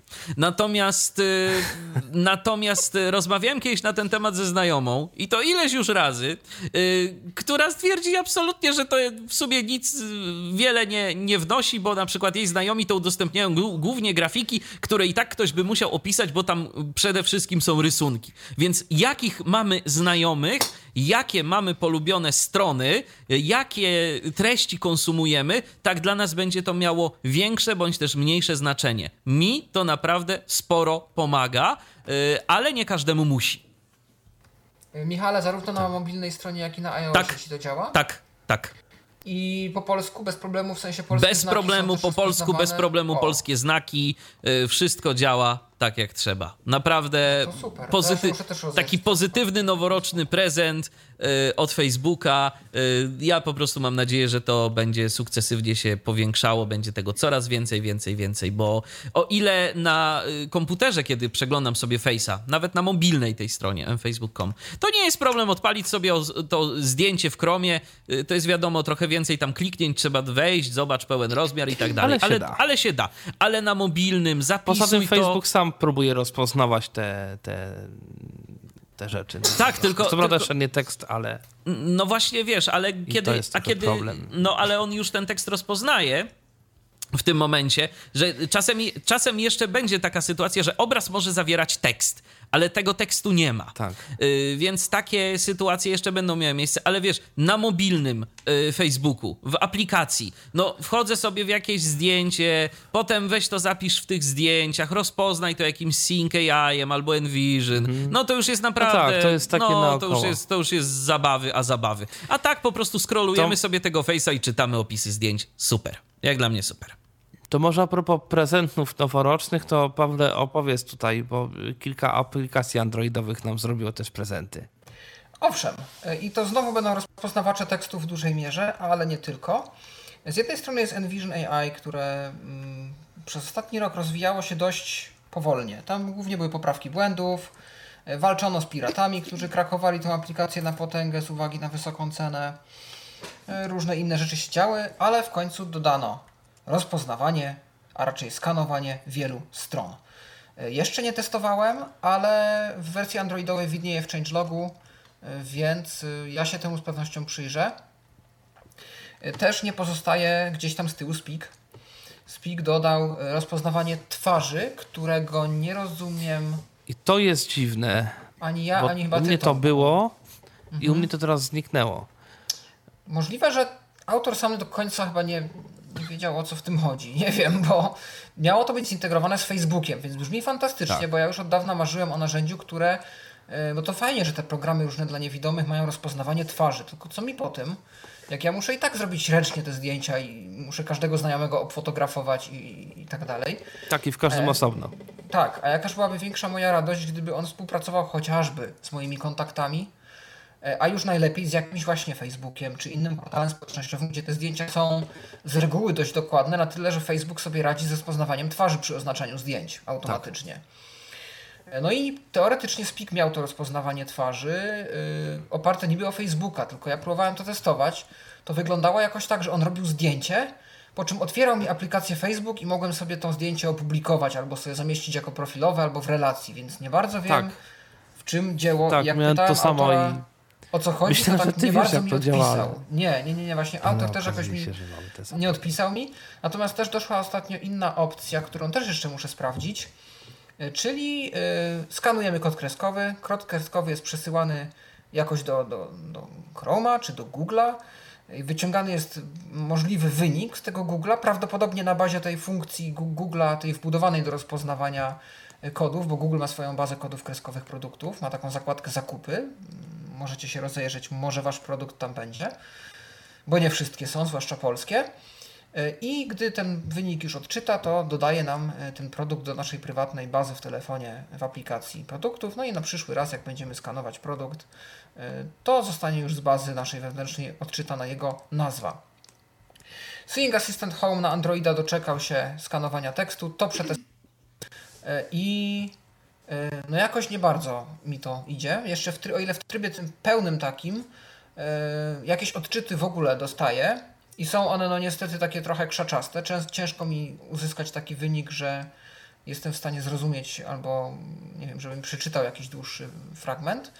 O tyle w tym trybie już tym e, takim mikro, tak, szczegółowym e, w ogóle nie jestem w stanie niczego odczytać. I tu miałem wielkie nadzieje, bo liczyłem na to, że sobie coś poczytam z jakichś ekranów urządzeń, czy z jakichś małych bardzo powierzchni. No a tu nie jestem w stanie odczytać absolutnie w tym trybie nic. E, Więc może jeszcze potrzebuję trochę potrenować, e, nie wiem, może, może ta aplikacja jeszcze będzie miała też poprawki. Natomiast na ten moment e, dalej korzystam z różnych innych aplikacji do rozpoznawania tekstu.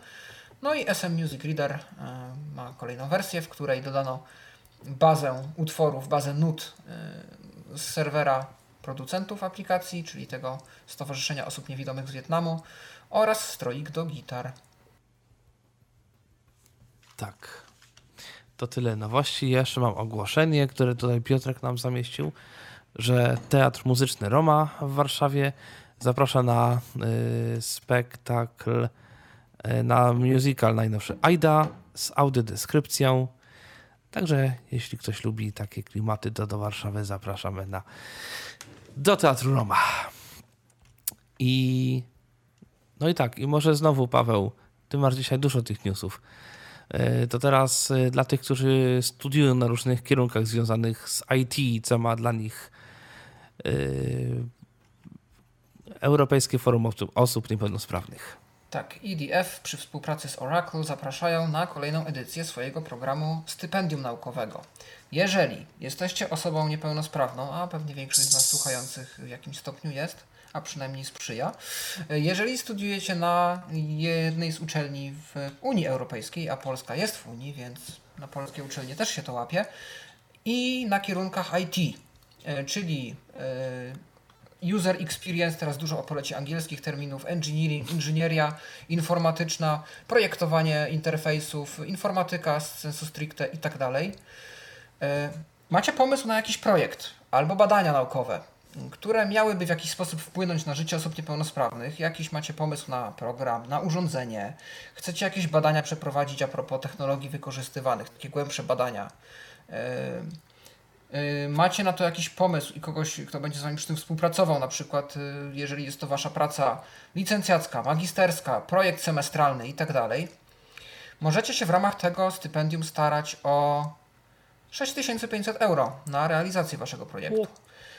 Do 16 marca mm, należy złożyć wniosek, formularz, dołączyć e, CV, dołączyć świadectwo ocen e, akademickich, e, które powinno być jak najlepsze, referencje jednego z Waszych, z waszych pań, panów profesorów, którzy Was uczą, Waszych wykładowców, że macie jakieś już osiągnięcia albo jesteście dobrymi studentami, warto z Wami nawiązać współpracę. No i wtedy jest szansa, że otrzymacie te fundusze. Może to być zarówno projekt nowy, który chcecie dopiero rozpocząć, jak i projekt, który już w jakimś stopniu trwa i potrzebujecie dodatkowego zastrzyku gotówki na jego realizację. Yy, No i yy, to wiem, bo byłem jakby świadkiem. Yy, Zwycięzcy takiego stypendium, którzy już taki projekt zrealizują, są później zapraszani do Parlamentu Europejskiego do Brukseli, żeby o swoim projekcie opowiedzieć. I, i widziałem panią, która mm, o takim projekcie swoim opowiadała. No na pewno jest to dla takiej osoby wielkie przeżycie. Dla takiej osoby lub takiego zespołu. A można coś dobrego zdziałać i można w jakiś sposób tą naszą Tyflo technologię popchnąć do przodu. Więc jeżeli macie pomysł, jeżeli spełniacie te warunki, to zainteresujcie się stypendium EDF i Oracle. Tak, a tymczasem Ford się nie zainteresował stypendium, a coś zrobił. Co prawda podejrzewam, że to jest bardziej jako ciekawostka, bo nie wiem, czy to będzie gdziekolwiek instalowane, ale teoretycznie Ford stworzył coś takiego, co teoretycznie pozwala niewidomym na podziwianie jakichś tam widoków za okna samochodu. Znaczy chodzi o to, że jest kamerka sobie na zewnątrz, kamerka robi zdjęcie na żądanie i szyba jest w pewnym sensie dotykowa i ta szyba wibruje, jak ją dotykamy w różnych miejscach i teoretycznie na tej podstawie można sobie no, teoretycznie pooglądać, co tam za oknem nam się znajduje. No myślę, że to jest jakaś ciekawostka bardziej niż Zabawka. cokolwiek. E, tak. Że, ale no, żeby nie było. Ciekawsze efekty. Ja to testowałem. Zwłaszcza w mieście, gdzie stoimy czasem w jakichś korkach, yy, uzyskamy, biorąc iPhone'a bądź w ogóle telefon, odpalając jakąś aplikację do rozpoznawania tekstu, ustawiając ją na tryb short text i przykładając do okna. Albo tak, nawet TapTapC, ale... TapTapC albo Seeing AI w trybie opisu obrazów. Czasami wychodzą z tego fajne rzeczy. Takie konkrety. Nie, że jakieś wymyślanie, zgadywanie, tylko jakiś taki konkret, że jakieś tam drzewo, że jakiś czerwony domek i tak dalej. No, Seeing AI yy, ale ten y, czyta z billboardu bardzo często. Nie, no okej, okay, tekst wtedy się dowiesz, ale, ale chcesz zobaczyć na przykład jakąś tam. Ale nawet jak. Natury jak dość szybko jechałem samochodem i wziąłem tę aplikację Brinkando Command Rail, bo, bo ten OCR googlowy, ten offline, on jest bardzo mało dokładny, ale jest wybitnie ekstra super szybki. I to naprawdę w pół sekundy można, albo nawet niecałe pół sekundy od nakierowania można usłyszeć wynik. To czytałem nawet wiodącym e, jakieś takie napisy typu, nie wiem, nazwy stacji benzynowych, czy tam jakieś, czy jakieś tam inne rzeczy czasami podzielone na kilka, e, ale, ale coś było. Także te technologie no, coraz szybciej wchodzą. Natomiast jest jedna rzecz, nadal nie ma aplikacji, która dobrze czyta numer autobusu albo pociągu. Albo nie czyta nic, albo czyta za dużo. Mhm. I już kilka razy próbowałem sobie sczytać numer pociągu. To miałem, że koleje mazowieckie, że numer jakiś jakby, no powiedzmy boczny, jakieś tam coś jeszcze. Na autobusie miałem informację, też znowu jakiś tam numer, informację, że y, to są jakieś tam szyba bezpieczeństwa i w razie awarii tam coś tam i że pojazd sklimatyzowany i że coś tam i gdzieś w tym wszystkim był jakiś kawałek numeru tego autobusu. Albo nawet cały, który tonął w powodzi informacji. I tak naprawdę dopiero jak dostałem te programy, to zauważam, ile jest informacji tekstowych w mieście i jak tak naprawdę jesteśmy, jak dużo informacji nam umyka. Po prostu gdzie w centrum Piaseczna nie skierowałem kamery, no po prostu w jakąkolwiek stronę to był jakiś tekst, najczęściej billboard reklamowy, który coś tam, coś tam oczywiście reklamował. Nie było w zasadzie miejsca, aż z centrum Warszawy to w ogóle nie było miejsca, w którym bym nie skierował kamery i ona by czegoś nie zaczęła czytać. Albo całego, albo kawałka tekstu. Fajne takie e- efekty Że to jak ktoś by chciał zobaczyć, ile widzący mają jaki natłok informacji, to naprawdę no. polecam którąś z tych aplikacji, bo tego będzie naprawdę dużo, zwłaszcza w dużych miastach. E, no to z takich jeszcze pozytywnych informacji, e, Paweł tutaj ma informację na temat Sibeliusa, programu dla muzyków. Muzycy, uwaga. Tak. Mm, firma Avid oraz Berkeley Music College, czyli zdaje się, że to jest jakiś taki college muzyczny, który jest ukierunkowany na osoby nawet niewidome, albo bardzo dobrze ma tam rozwinięte wsparcie, na pewno. Y, to jest chyba w Kalifornii. Y, współpracują znowu, mówię znowu, bo y, już zdaje się, że dzięki takiej współpracy jakaś dostępność wkroczyła na Pro Toolsa. Aczkolwiek jak się dowiadywałem, kiedyś pytałem o to. Z tym Pro Toolsem to różnie bywa, bo to raz jest większe, właśnie... raz jest mniejsze i nigdy nie ma ideału. Dokładnie tak słyszałem. Natomiast tym razem mają się wziąć za Sibeliusa i mają być ułatwienia właśnie w odkryciu nut, w nawigacji po tych obiektach na zapisie nutowym, w manipulowaniu tymi różnymi elementami. Przy czym, żeby nie było, no to Sibelius mają... już jako tako y, jest dostępny. Tam się coś zrobić da. Podobno tak. Tak, to nie jest jakoś y, nie, wie, nie wiedzieć jak wygodne, natomiast jakoś tego Sibeliusa da się obsłużyć. Y, on jest y, takim, takim wstążkowym programem, jak dobrze pamiętam. I takie, mam wrażenie, że to jest taki miks wstąż, interfejsu wstążkowego plus QT. Więc tak no, okay. nie jest to nie wiadomo jak bardzo wygodne, jak bardzo fajne i tam się można w tych opcjach naprawdę nieźle zakręcić, ale coś zrobić można. Właśnie nie wiem, czy w tej wersji z grudnia nie weszły już jakieś kolejne usprawnienia, bo, bo do tej wersji jest podany link, żeby poczytać sobie więcej o wprowadzonych opcjach. Y, no i mają też powstać y, opisy, mają powstać podręczniki, tutoriale, instruktarze, y, jak tym Sibeliusem coś konkretnego zdziałać. Więc ta współpraca widać, że jest taka na tyle rozwinięta, że i ten college stara się ze swojej strony udokumentować to, co tam się dzieje. I Avid też ma jakieś warsztaty niedługo przeprowadzić, na których zademonstruje, jak to wszystko działa. Y, po stronie koledżu odpowiedzialny za całą operację jest profesor Chi Kim. I to nie jest kompletnie przypadkowa postać, zdaje się, bo to jest chyba osoba, która już tworzyła wcześniej jakieś podręczniki Reaper Access czy coś takiego do, do Reapera.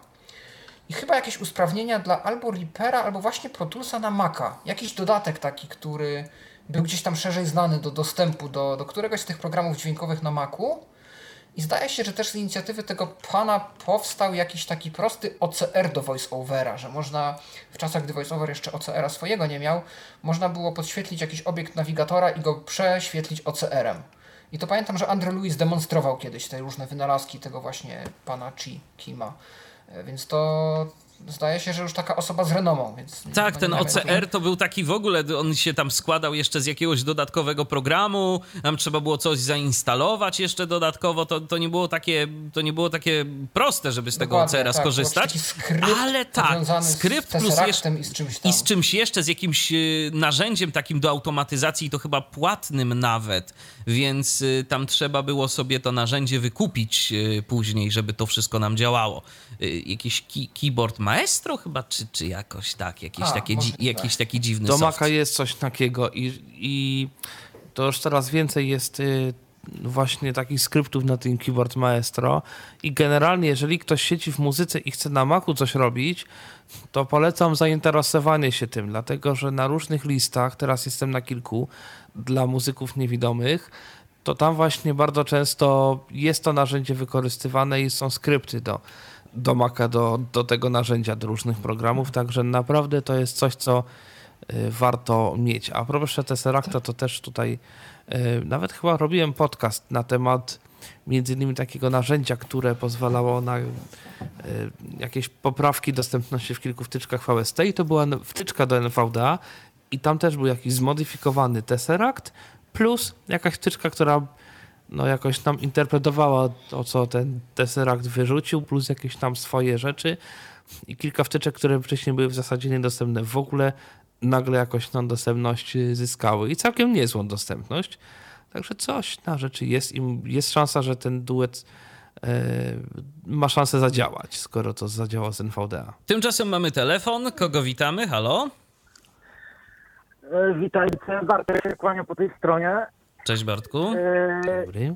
Tutaj, e, jeżeli mógłbym, jeżeli mógłbym się tylko wypowiedzieć, e, pierwsza sprawa a propos tego samorząd, aktywnego samorządu, który był realizowany w zeszłym roku, no to tutaj ta kwota wynosiła ta dofinansowanie do 9 tysięcy, gdyż ja dostałem powiedzmy całość, bo notyfikacji miałem na 10 tysięcy i udało się dostać no tak. Y, znaczy się, y, można było maksymalnie dostać 9 tysięcy, czyli 90% jakby tego y, cał, tej całej sumy. No to to jest ciekawe. No mówię, ja, ja, bazuję na, ja bazuję, Bartku, na informacji, jaka się pojawiła... Tak, faktycznie było 9 tysięcy. 9 tysięcy i 15 na, i 16 na Bajlowski. to, tak. to, jest, to jest rzeczywiście... było 25. Tam mi właśnie, tam mi po prostu paru informacji jeszcze brakuje, więc y, być może jeszcze gdzieś znaczy coś jest głębiej. Że w tym roku będą jeszcze jakieś zmiany, ja nie wiem, bo to jest, y, co dziwne, by weszło w 2019 roku ten aktywny samorząd, nie wiem jak to było w innych powiatach, ale tutaj w powiecie bydgoskim to było podzielone na dwie tury. I ja akurat się na tą drugą turę i yy, yy, co chciałem powiedzieć, a, że załapałem się na tą yy, drugą yy, turę w sensie takim, że teraz dopiero ewentualnie będę mógł się starać po pięciu pełnych latach. Ci, którzy uzyskali decyzję w pierwszej turze, będą mogli y, po pięciu latach, ale wliczając jeszcze ten rok 2019. Mhm. Y, czyli tak patrzę matematycznie. Jak ja załapałem się na tą drugą turę, to dopiero w 2025, a nie 2024. Czwartym. Czyli te pełne mhm. 5 lat musi minąć. Tak, można powiedzieć, że nawet 6, tak? Bo jeżeli y, realizacja była jeszcze w 2019, to trzeba czekać te 6 lat. No tak. No wiadomo, że przez te lata może się jeszcze bardzo dużo zmienić. No, to się zgadza. Y, druga, spra druga, druga sprawa tutaj, a propos Michał, do ciebie mam małe pytanie, bo... Um, chciałbym skorzystać z tej e, opcji pobrania tej aplikacji M-Obywatel.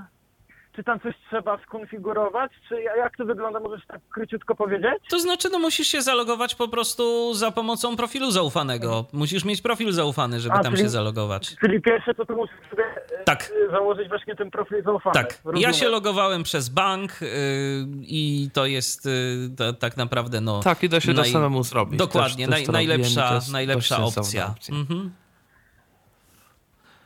Rozumiem. Ale tu jest, y, trzeci... mamy tutaj też kogoś, kto, się, kto, się, mm, kto sobie go zakładał przez urząd. No. Jeszcze, ta, jeszcze taka, y, takie pytanie mi tutaj przyszło do głowy jedno z dwóch, bo praktycznie dzwonię w innej sprawie, ale moja sprawa jest taka, czy ktoś z Was się orientuje, czy coś się zmieniło o, do, w sprawie dofinansowania na Białą Laskę, bo mnie jakieś słuchy doszły, że już y, te, tego limitu sześciomiesięcznego nie ma, tak? Już teraz co miesiąc można e, starać się o to dofinansowanie 100 złotowe? To znaczy tak, ja słyszałem dwie sprzeczne informacje. Mm, to znaczy y, to, co wydaje mi się najbardziej prawdopodobne, to jest to, że teoretycznie jest limit sześciomiesięczny, ale jeżeli lekarz uzasadni, że ta laska jest potrzebna, bo na przykład się złamała, to wtedy to można realizować no, wcześniej. No I tu chyba nie ma wiadomo. To znaczy jest limit dostarczy, środków, że tak powiem. Jeżeli się dostarczy do NFZ-u orzeczenie o niepełnosprawności, czyli to, które e, uzyskujemy z orzecznika o stopniu znacznym e, z tytułu wzroku, to wtedy nas ten limit nie obowiązuje, ale tylko wtedy właśnie, ale nie wiem, czy to właśnie na tej grupie niewidomi, słabowidzących... To ja troszkę inaczej słyszałem, także trzeba będzie znaczy ja zamierzałem się w ogóle nad tematem pochylić, bo w tym roku też są jakieś zmiany, że yy, niektórzy może Tego co wiem, to nawet nie znaczy, musimy do NFZ-u teraz jeździć, tak? Jak, podobno yy, tak, ale to też nie zawsze. Yy, też muszę o tym poczytać, bo różne informacje na ten temat słyszałem i... Ja, ja, mogę wam ta... ja mogę wam tak powiedzieć, że akurat w piątek będę brał zleceń od lekarza rodzinnego, może będę miał jakieś informacje, to mogę ewentualnie... No to możesz napisać w komentarzu, to... Jeżeli czegoś się yy, dowiem. Ewentualnie mógłbym przedzwonić do samego źródła informacji, czyli do NFZ-u, bo w końcu powinni wiedzieć, jak, na jakiej zasadzie tam to teraz funkcjonuje. No teoretycznie tak. I ostatnia sprawa, i to praktycznie jest mój temat docelowy, i to będzie pytanie może do samego Pawła. Czy korzystałeś z aplikacji Plus Online na iOSie? Yy, plus Online, czyli tych do zarządzania telefonem. Yy, wiesz co? Ja iOSa używam dość sporadycznie. Mam iPoda, to prawda, ale bardziej go wykorzystuję do testów różnych aplikacji iOS-owych, do ja powiem tak. rzeczy istotnie. Ja powiem tak, ale Plus dawno, Online nawet na Androidzie nie miałem. Dawno, mhm. dawno temu korzystałem z Plus Online'a, ale dawno go nie uruchamiałem. Mhm. A co, coś się zmieniło? Bo kiedyś jakoś dało się te aplikacje znaczy obsłużyć. Bo mnie chodzi konkretnie o jedną funkcję, bo w aplikacji Plus Online możemy sobie zintegrować dowolną liczbę e, numerów. No może jest tam jakieś ograniczenie, ale załóżmy, że mamy 10 numerów, tak? zintegrowanych w aplikacji. I no, wszyscy, nie wszystkie numery po prostu są nasze i po prostu chcemy w, nich zrobić porządek, tak? Czyli te niektóre numery z tej aplikacji pousuwać i z perspektywy niewidomego ja szukałem wszystkich opcjach o zalogowaniu się do danego numeru, wejście na zakładkę ustawienia, tego nigdzie nie ma. Jak dzwoniłem na infolinię, to mi jakoś to tłumaczyli. Tu ci niestety, Bartku, nie to... pomogę, gdyż w plusie no. posiadam jeden, jeden numer jako, jako taki. No drugi, drugi internetowy, to może faktycznie, może by mi się wyświetliły y, jakieś informacje na znaczy ten temat. Numer, interne numer internetowy też można skory, y, skory, tutaj zintegrować mhm. Ale to by musiał się do tej aplikacji, wiesz co, musiałbym się do tej aplikacji zalogować i po prostu sobie tam to obadać. Bo dawno już tego nie robiłem, dawno. Bo nie jest skomplikowana, tylko sam właśnie mam problem z usunięciem któregoś z kont. Jeżeli mamy kilka kont, żeby, po, żeby po prostu zrobić porządek. No i właśnie tutaj, bo Paweł niedawno kiedyś mówił, że ma no, y, numer plusowski i że kiedyś właśnie miał iOS-a, więc może pamiętałby, ale tutaj widzę, że... Nie, nie, to wtedy, wtedy jeszcze nie używałem takiej aplikacji. To zresztą było 5 czy 6 lat no, temu, więc takie i tak... No de facto ta aplikacja Plus Online to stosunkowo młoda jest, to też około 3 chyba dwóch lat ma, jak dobrze pamiętam. Mhm. No parę, parę lat już ona ma, natomiast rzeczywiście powiem szczerze, dawno się w niej nie logowałem, bo nie miałem takiej potrzeby nawet za bardzo, żeby co, cokolwiek tam zmieniać. Yy, także... No, no, znaczy się logowanie nie jest wcale takie trudne. Bo nie no, ja nie mówię, że logowanie jest trudne, tylko mówię, że dawno z niej nie korzystałem po prostu, Bartku, więc to tylko tyle.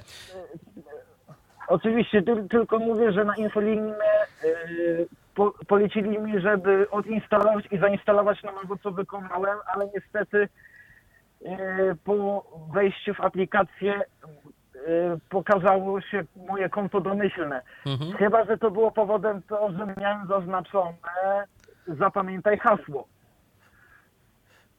Powiem tak, nie jestem w stanie, nie, no niestety, nie jestem ci Bartku w stanie pomóc, nie jestem w stanie ci odpowiedzieć na, na to pytanie.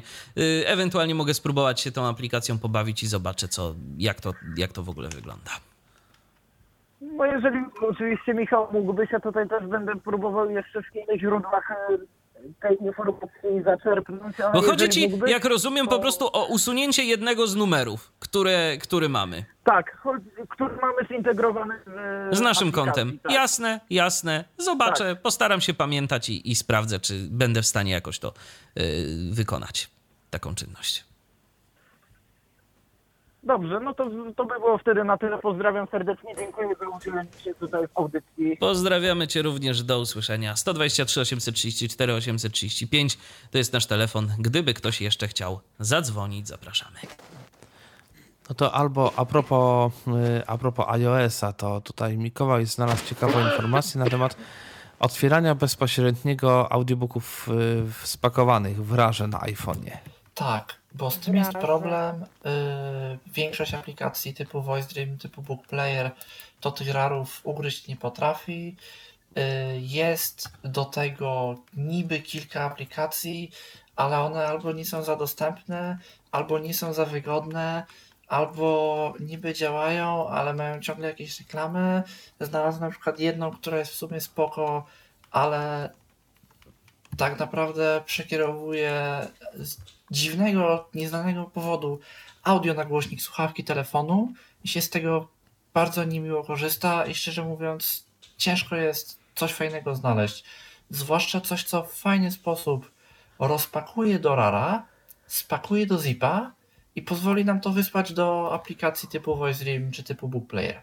No i czym to można zrobić? Można zrobić to skrótem. Ja się postaram ten skrót udostępnić yy, i wrzucić linka gdzieś tam w komentarzach, ale powiem też, jak sobie go można zrobić. Odpalamy aplikację skrótu, aplikację Shortcuts, która od iOS 13 jest dostępna w domyśle bez konieczności instalacji. Klikamy sobie nowy skrót.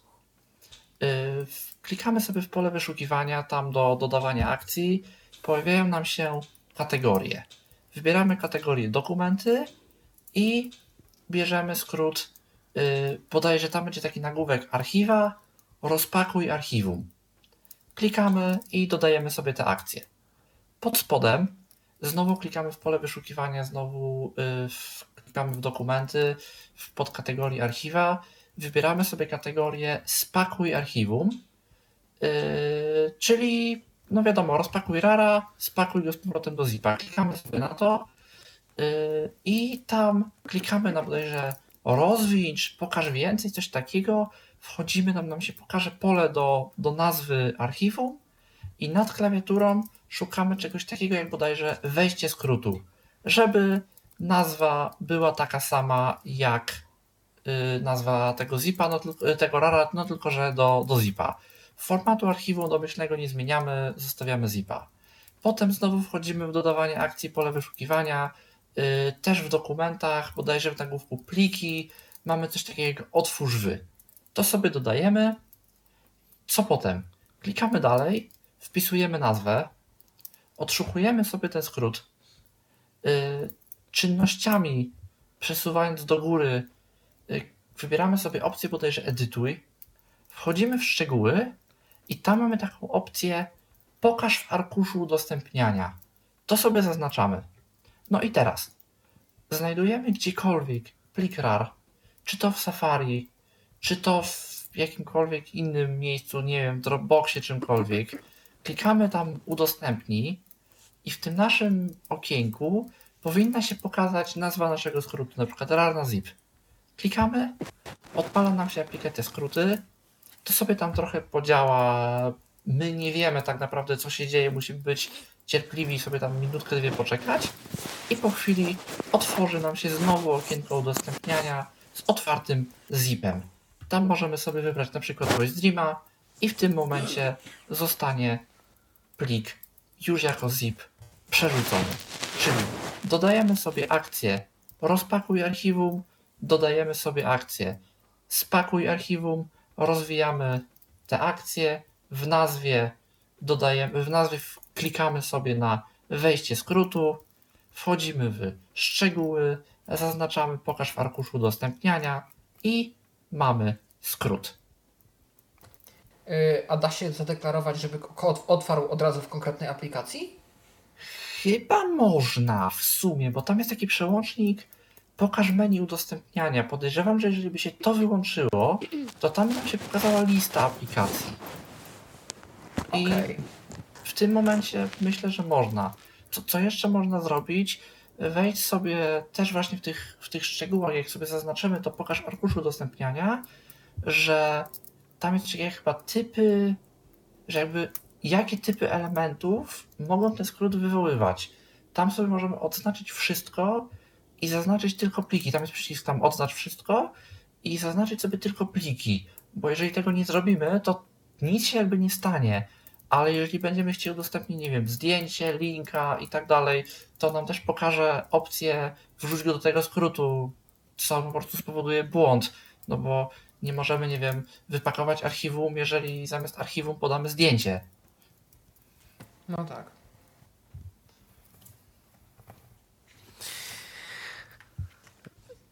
No dobra, to zostańmy jeszcze w klimatach iPhone'owych i tym razem Paweł znowu.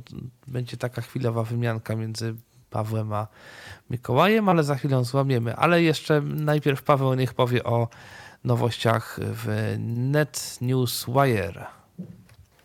Tak, jest to otwartoźródłowy czytnik kanałów RSS, który jest bardzo skupiony na prywatności, bezpieczeństwie, na tym, żeby odrodzić internet takim, jakim on był, a jakim umarł przez korporacje, przez rządy, które starają się wykorzystać nasze dane i nas kontrolować i różne inne niepokojące zjawiska.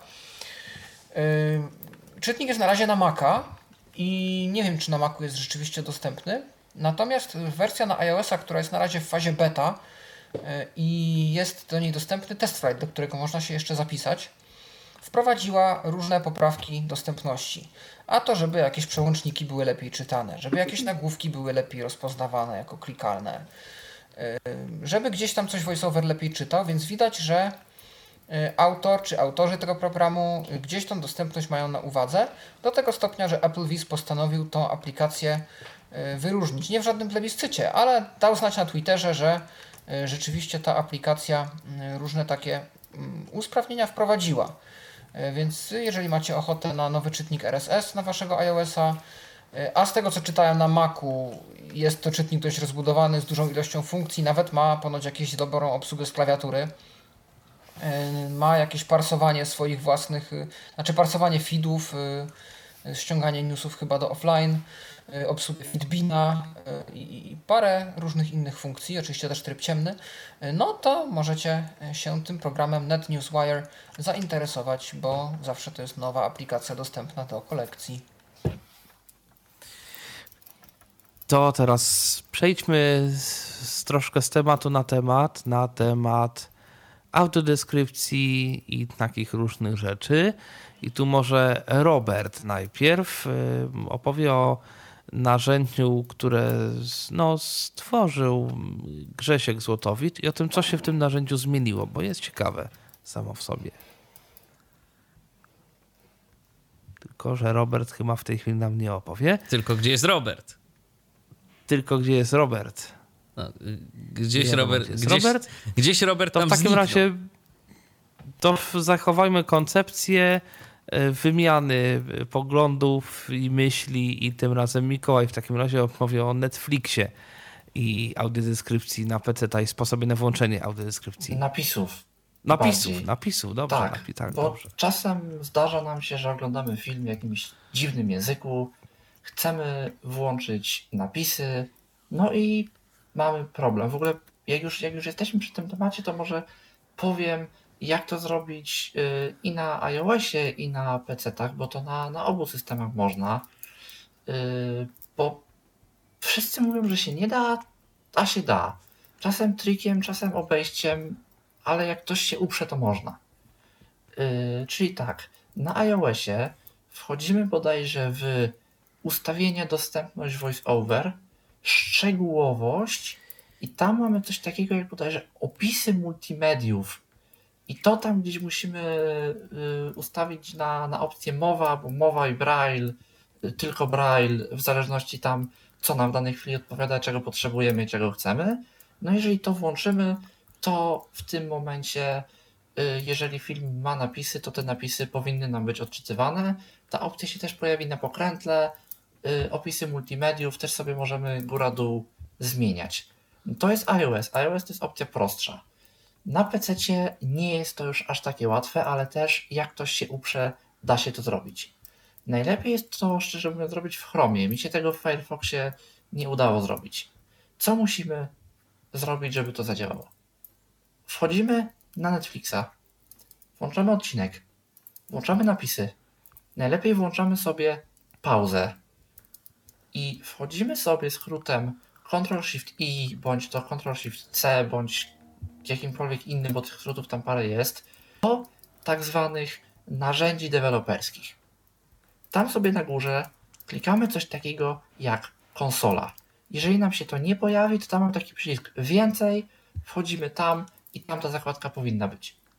I teraz wklejamy ja tu wrzucę w komentarzach, co wklejamy, bo to jest po prostu kawałek, który musimy wkleić. Wklejamy wciskamy Enter, czy to za pomocą F6, czy to za pomocą tabulatora, przechodzimy z powrotem na Netflixa, naciskamy spację i nam odcinek gra i nam czyta napisy. Jeden problem, który nam się na początku pojawi, jest taki, że zamiast napisu będzie nam czytał alert i napis. Co musimy zrobić? Wchodzimy do słowników NVDA, y, menu ustawienia słowniki wymowy i na przykład słownik ogólny. Y, dodajemy sobie nowy element, wpisujemy w polu zamień z, jakkolwiek to się nazywa, to pierwsze pole, które tam się nam ustawi domyślnie, alert i dwie spacje. W polu zamień na nie wpisujemy nic, całą resztę pozostawiamy. OK, OK i w tym momencie będzie nam czytał sam napis. To musimy zrobić raz, to odpalenie konsolki i wklejenie robimy sobie przy konkretnym odcinku. Jak nam się włączy odcinek, włączą nam się napisy, to w tym momencie po prostu to wklejamy. Ja sobie szczerze mówiąc zapisałem to gdzieś tam na dysku, zapisałem to sobie w jakimś pliku TXT i robię sobie tylko, odpalam sobie tylko plik z pulpitu, kopiuję, wciskam sobie właśnie skrót do narzędzi deweloperskich, klikam konsolę, ona już mi się gdzieś tam domyślnie otwiera, Ctrl V, Enter. Jak się tego nauczymy, nie jest to wcale takie długie, nie jest to wcale takie trudne. No, fajnie by było, gdyby to dało się zrobić lepiej, fajnie by było, gdyby to się dało zrobić szybciej. No niestety nie da się tego zrobić lepiej, nie da się tego zrobić szybciej i musimy korzystać z takich obejść. Więc zapraszam do komentarzy. Tam umieszczę, jaki kawałek kodu należy wkleić, żeby to nam zadziałało. E, a jedno pytanie, czy te alerty, ten kod, który trzeba wkleić specyficzny jest tylko dla Netflixa, czy na innych stronach by też mógł działać na przykład na YouTubie? Albo... Yy, on jest stworzony typowo dla odtwarzacza Netflixa, bo ja się pobawiłem inspektorem tak zwanym w HTML-u i po prostu sobie popatrzyłem jak, jak ten odtwarzacz jest zrobiony, jakie on tam ma atrybuty i tak dalej, i tak dalej, i tak dalej. Po prostu napisałem taką jedną linijkę, która robi co musi, żeby działało to, co ma działać i działa.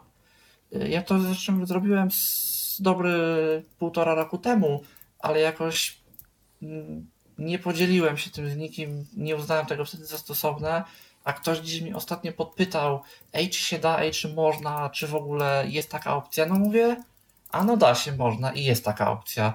I w sumie mówię, można by to gdzieś tam pokazać, że da się, można i jest taka opcja. Yy, do innych stron dałoby się to zrobić. Jakby ja nie mówię, że nie, ale to by trzeba było zmodyfikować i po prostu przerobić pod konkretną stronę, zobaczyć jak ona jest zrobiona, jak to tam się wszystko nazywa, co jest w czym, jak wygląda struktura tego, tego HTML, jak wygląda struktura tej strony, po prostu przerobić na dość podobny sposób i na dość podobną modłę tę konkretną no, linię. Można je popatrzeć, bo jest kilka takich popularnych typów odtwarzaczy, które są na stronach typu Kaltura, typu jakieś różne inne. Zresztą no, YouTube nie zawsze chce te napisy czytać i nie zawsze chce je czytać dobrze. Na przykład. To jest w ogóle jakiś specyficzny ich. Ja też nie pamiętam, jak on się dokładnie nazywał. Yy, no nie, nie, nie przypomnę sobie, nie przy w życiu sobie nie przypomnę ale oni mają y, własną implementację, własny odtwarzacz i myślę, że to jest tylko do tej strony, ale gdzieś jeżeli będzie potrzeba, to piszcie w komentarzach. Ja się postaram poszukać y, na tych stronach, y, jak dany odtwarzacz wygląda, zobaczyć, jak dany odtwarzacz wygląda i sprawdzić, czy coś można zrobić. Bo niestety niektóre strony są takie, że te wszystkie identyfikatory, identyfikujące y, jakby dany element, to nie jest jakiś tam konkretny opisujący angielski tekst, tak jak jest to na Netflixie, bo tam jest chyba player, timed text, coś tam, coś tam, coś tam, który jest na przykład AN84Q2 i co zmianę na stronie, wszystkie identyfikatory się zmieniają, wszystkie identyfikatory są inne. I w takim wypadku zrobić cokolwiek jest trudno. Na szczęście w Netflixie te identyfikatory to są po prostu jakieś kawałki tekstu, które są stałe, no więc tam można wykazać się i sobie różne rzeczy robić. Y, są w ogóle dodatki do Chroma, jeżeli chodzi o Netflixa. Y, jest dodatek bodajże, nie pamiętam jak on się nazywa, ja to też na przyszłą audycję może coś więcej o tych dodatkach do Netflixa opowiem ale jak się wpisze Netflix w sklepie Google Chrome, to tam się powinno znaleźć parę ciekawych dodatków. Jest dwa takie, które znam. Jest dodatek, który nam wyświetla przy filmach y, rankingi z serwisu IMDb, czyli takiej bazy, bazy filmów i seriali zresztą także. Drugi dodatek pozwala nam na przykład szybko skrótem klawiaturowym, bez szukania przycisku na stronie, która dostępna jest średnio, Y, pomijać czołówki. Y, co więcej, gdzieś jest nawet opcja, żeby te czołówki pomijały się same. Czyli jak mamy tą taką muzykę na początku serialu, gdzie jest podane, kto występuje, kto gra, kto stworzył i tak dalej, to nam to po prostu automatycznie pominie. Ciekawe. Roberta niestety nam ubyło już tak no bardziej. Jakiś chyba techniczny problem się większy pojawił. Tak mi się wydaje. No może jeszcze wróci i wtedy będzie można mógł powiedzieć na temat tego narzędzia z Grześka Złotowicza, chyba że nas, ja mogę ktoś z nas... Coś no? powiedzieć, bo, bo ja widziałem jakby informacji też dzisiaj. Zmieniło się to, że do niedawna narzędzie pokazywało programy, których data rozpoczęcia jeszcze nie nadeszła, czyli coś, co się zacznie. Teraz pokazuje programy, których data zakończenia jeszcze nie upłynęła, czyli coś, co będzie niedługo i coś, co w tym momencie trwa i coś, co w tym momencie jest po prostu emitowane w telewizji. Czyli jeżeli wiemy, że coś powiedzmy zaczyna się o godzinie 19 i włączymy telewizor yy, włączymy sobie tą stronę na przykład o 19.15, to w poprzedniej wersji my już byśmy tego nie zobaczyli i nie, nie moglibyśmy sprawdzić, co w tej chwili jest emitowane, tylko co emitowane będzie.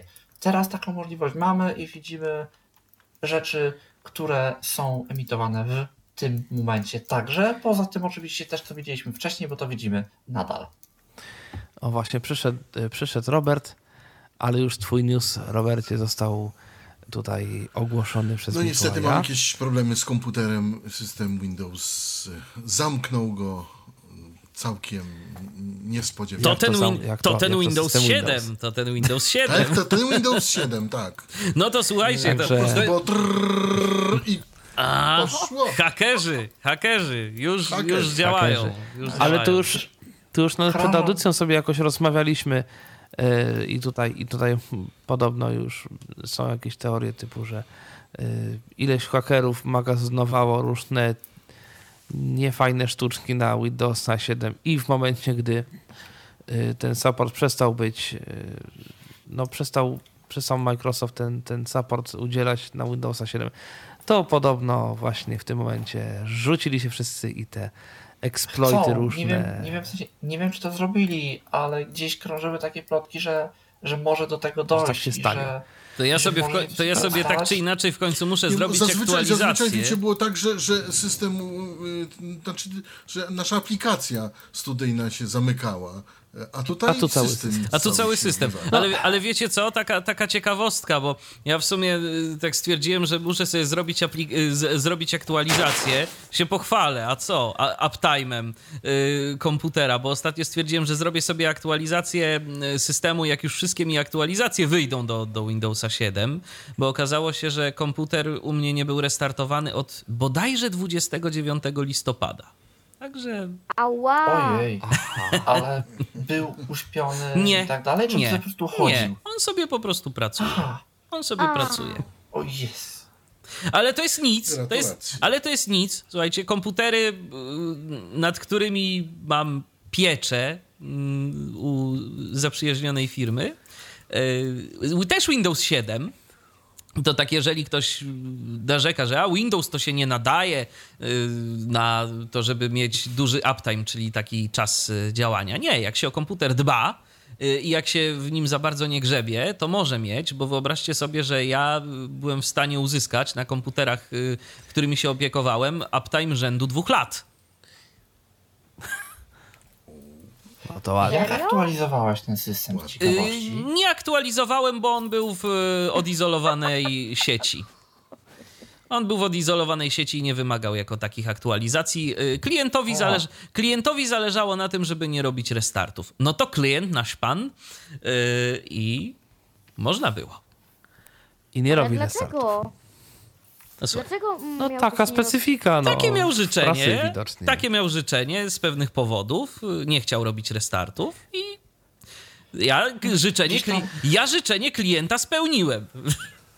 Zna... Znajomy mój y, też miał właśnie problem chyba przy okazji aktualizacji NVD, bo miał jakiś komputer z półtora rocznym właśnie uptime'em i mu się remote wykrzaczył i był problem y, tam, był tego, tam, była tego typu, tam była tego typu sytuacja, że komputer był szyfrowany jakimś nie wiem czy BitLockerem, czy TrueCryptem, czy innym podobnym. W każdym razie ten system by po prostu nie wstał, jeżeli ktoś nie podszedł tam fizycznie do klawiatury i nie wpisał, i nie wpisał hasła. hasła. Tak, tak, tak. A to nie było w ogóle podłączone no tak. do niczego, do monitora, do klawiatury. Tu były, tu były jakieś podobne, tu były jakieś podobne historie, jak dobrze pamiętam, y, z tym związane.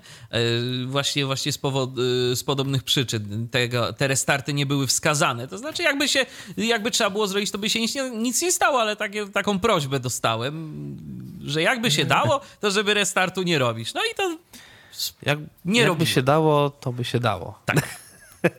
Dobra. To teraz taki ostatni news, y, ale nie ostatni w audycji, tylko ostatni news taki z tej puli newsów takich naszych, powiedzmy sobie, środowiskowych. A to już 22 prawie. A to już 22. No, w zasadzie 22. To tak na dwie godziny audycji o nominacji dyrektora Niewidzialnej Wystawy Małgorzaty Szumowskiej, którą znam osobiście i bardzo serdecznie pozdrawiam na y, osobowość roku województwa mazowieckiego. O tym tutaj Paweł Masarczyk znalazł. Ja poniekąd y, też, ale... Tak, tak. Ale... To było udostępnione w grupie, niewidomi, niewidzący bądźmy razem.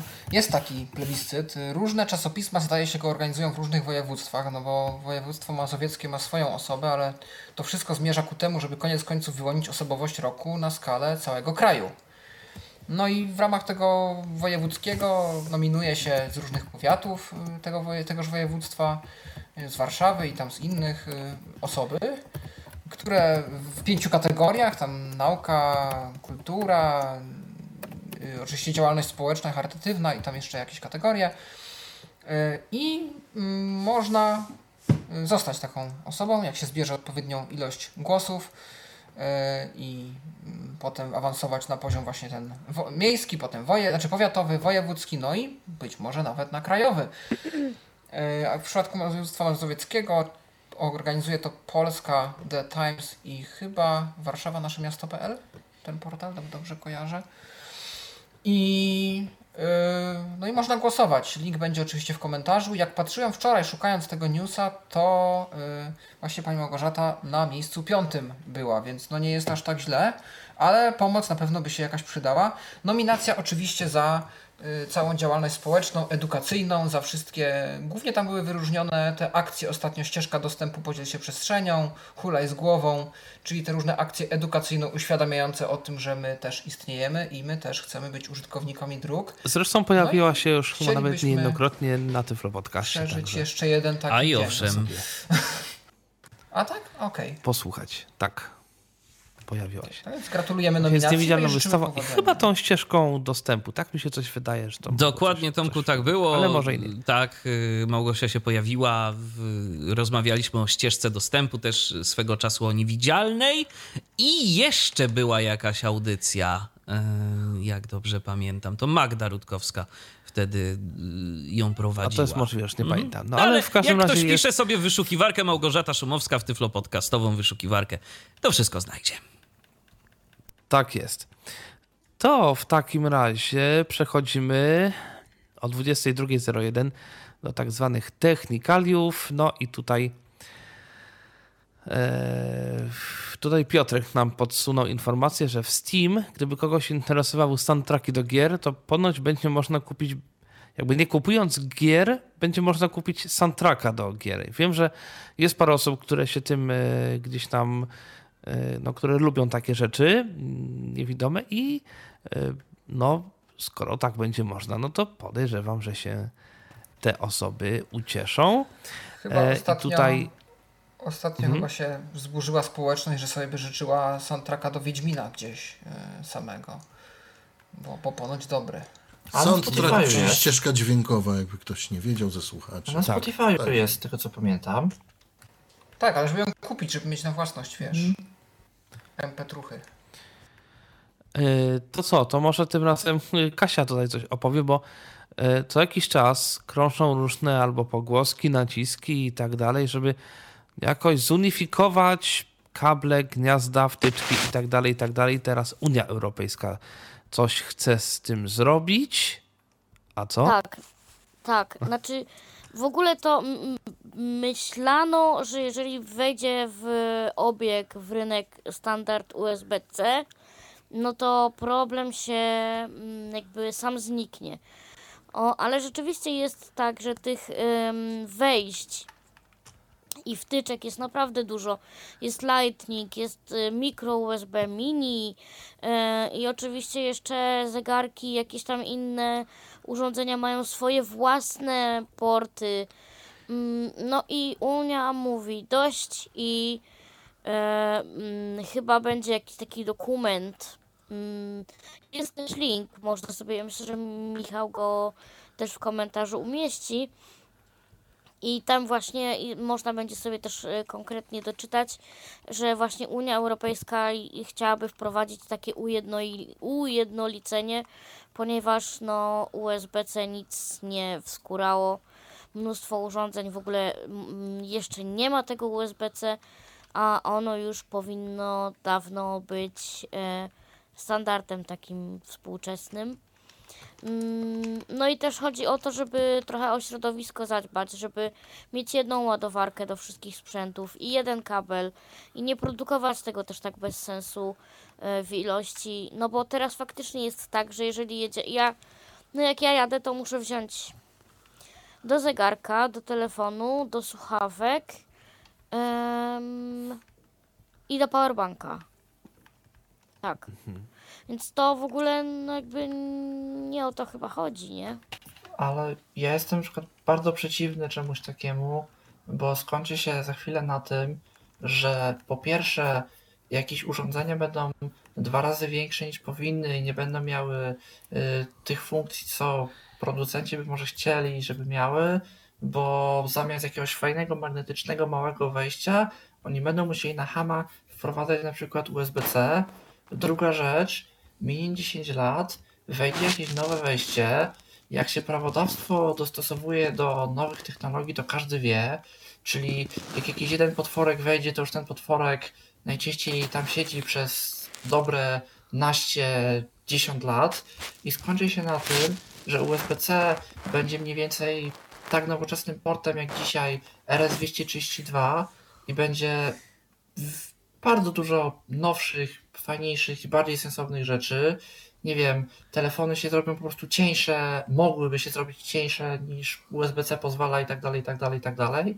A na Unię będą musiały wychodzić jakieś specjalne, grubsze, brzydkie, y, ogromne, klamotne wersje, bo ktoś sobie wymyślił, że ma być taki i taki port i ma być.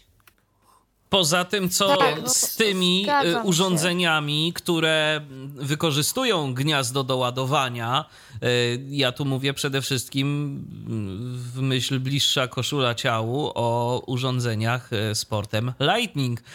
To zwykle były urządzenia wcale nie takie tanie, a teraz na przykład, jeżeli rzeczywiście powiedzmy Apple miałoby się ugiąć przed tymi no, żądaniami. Podobno, podobno ma być, Apple ma mieć USB-C.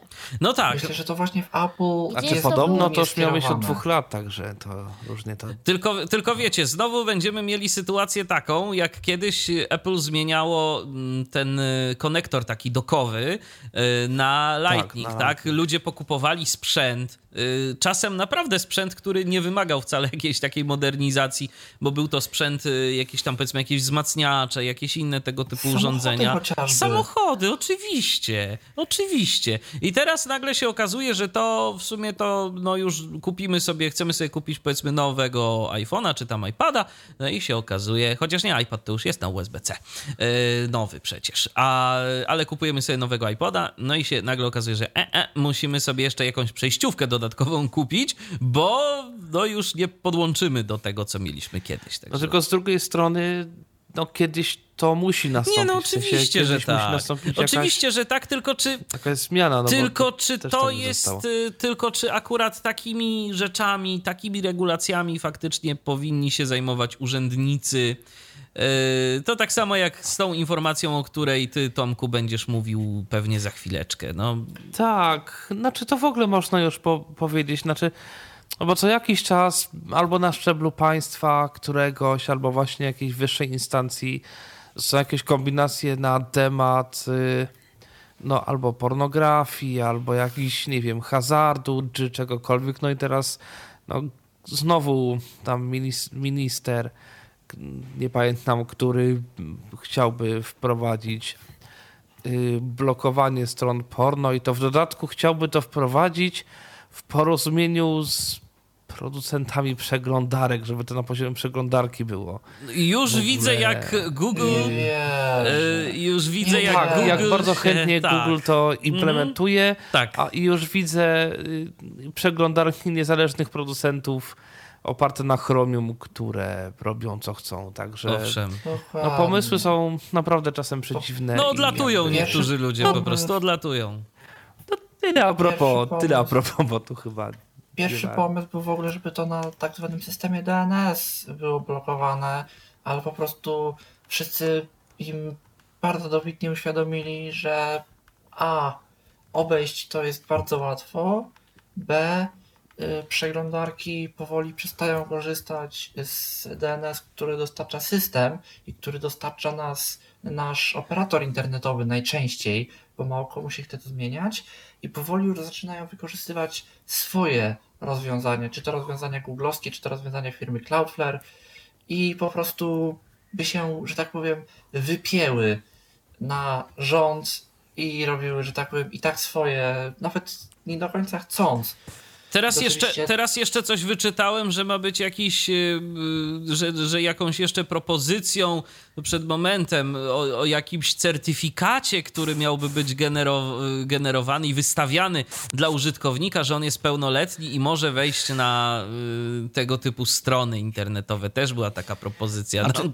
Ja się w ogóle zastanawiam, że teraz zaczynamy taką dziwną trochę migrację to znaczy, jakby kiedyś państwo w pewnym sensie miało chronić przed e, wykorzystywaniem, no powiedzmy, mówię o tym takim yy, wczesnym kapitalizmie, tak, przed firmami, przed wykorzystywaniem robotników, a teraz wychodzi na to, że masa ludzi ucieka od państwa do wielkich korporacji z różnymi kwestiami.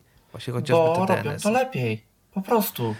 No tak, tylko jakby chodzi o taką zmianę o 180 stopni w pewnym no momencie. No tak, tak. I pytanie, co z tego wyniknie w dłuższej perspektywie. No myślę, że dużo, myślę, że dużo różnych ciekawych rzeczy może wyniknąć w dłuższej perspektywie tak. Y, z tego. Jest jeszcze jedna kwestia. Ja postawiłem tak z rok, dwa temu hipotezę i patrząc i obserwując, y, ta hipoteza się coraz bardziej co chwila potwierdza, że kończy się w tym momencie era dzikiego zachodu internetu. A tak. Że no, tak, oczywiście. To jest. To, to żyjemy właśnie na etapie przełomu dwóch epok. To jest, Epoka i, I to chyba nawet. ta, co chce ta. I to chyba ja nawet o nie... też pamiętam mówiłem właśnie. I to chyba Kontroli. nawet nie dlatego, że ten, że ten dziki zachód zostanie jakoś mocno stłamszony, bo on zawsze gdzieś mam wrażenie na obrzeżach będzie. Wszak yy, różnego to rodzaju tak jak, sieci. To tak jak w realu, no, no. zawsze są złodzieje, można zrobić klucz, można, nie wiem, dowód osobisty, albo kupić broń, albo cokolwiek. Ale po prostu to będzie coraz mniej, coraz mniej popularne, Tylko, mam wrażenie. Tak jak do niedawna, powiedzmy, można było naprawdę wszystko robić no niemalże na legalnie, znaczy no nielegalnie, ale jakby w zasadzie... Inaczej, Tomek, no, ale prosta rzecz, zasadzie... prosta rzecz. Google walczy z treściami pirackimi, więc one nawet sobie mogą gdzieś być, a jeżeli nie, jeżeli nie wyszukasz tego w Google, to jest zdecydowanie mniejsza, yy, mniejsze prawdopodobieństwo, tak, że nawet jeżeli chcesz ich poszukać, znajdzie. to że je znajdziesz. O i wszystko. Trafi, tak. Słuchajcie, ja tak, mam a propos jeszcze przegląd... Proszę, ja mam inną obawę, bo teraz przeglądarki y, pod jakby przykrywką naszego bezpieczeństwa y, wprowadzają obowiązkowy tak zwany SSL. No i tak. SSL działa tak, że każda strona musi otrzymać tak zwany certyfikat, ktoś jej ten certyfikat musi wystawić i ona sobie funkcjonuje i może sobie, że tak powiem, z tym certyfikatem działać. No jeżeli nie ma tego SSL-a, kiedyś nie działo się nic, nie było tylko tak zwanej kłódki. Teraz już na przykład nie wpiszemy hasła na stronie, bo przeglądarka y, nam powie, że niebezpieczne, nie. a jeszcze trochę, jeszcze myślę parę miesięcy, parę lat i po prostu przeglądarka na zwyczajnie w świecie na stronę nie wpuści. No i co jeśli, bo, bo tak, no bo na razie ten certyfikat... Bo te certy, a te certyfikaty każdy... ktoś wystawia. Tak. Na razie można sobie to wystawić za darmo w 10 minut. Ja nie wiem, mam domenę, akurat mam, mogę sobie bez problemu. Let's Encrypt chociażby. Let's Encrypt, dokładnie, za darmo to no, bez żadnego problemu, bez żadnych wymagań. Nawet gdybym hostował, powiedzmy, u siebie jakieś pirackie treści, nie ma żadnych reguł, który mówi, które mówią, że takiego certyfikatu nie wystawię. Ale załóżmy, że no, ktoś to tak. zacznie weryfikować. Dokładnie, bo, bo przeglądarka ma w sobie ileś takich tak zwanych głównych certyfikatów, których, którym ufa i ona ufa tylko tym. Tak. No i teraz tak, co jeżeli Unia, na przykład cała, bądź całe Stany powiedzą, że główne certyfikaty ok, ale tylko takie, które państwo potwierdzi, a państwo potwierdzi tylko, jeżeli dana firma weryfikuje, czy strona jest zgodna z prawem.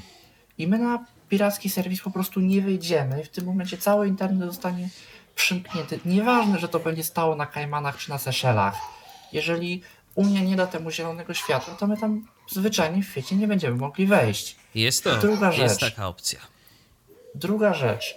Yy, roz, powszechnie się rozpanoszył się. To będą specjalne przeglądarki do tego. A to, które... to inna, to inna Właśnie, rzecz. Ale, te tę specjalną przeglądarkę trzeba będzie skądś pobrać, Tomek. I... Nie no, oczywiście to, to będzie to tylko jakby też, kolejna, kolejna rzecz, którą trzeba będzie jakby ominąć w tym całym, to co teraz trzeba będzie wyszukać strony, to będzie trzeba wyszukać strony. Uruchomić jest aplikację niepodpisaną przez Microsoft, bo zobaczcie, Windows 7 Uruchom przycisk Enter, działa. Windows 10. Windows Defender zablokował tę aplikację. OK. Więcej informacji, link. Klikamy tam. Uruchomimy to przycisk. Tak. Musimy tak. wiedzieć. A sterowniki Windows bez podpisu cyfrowego? Nie można, nie uruchomisz. Kto wie? Apple to zrobił. Apple na Macu Apple... w tym momencie już to zrobił.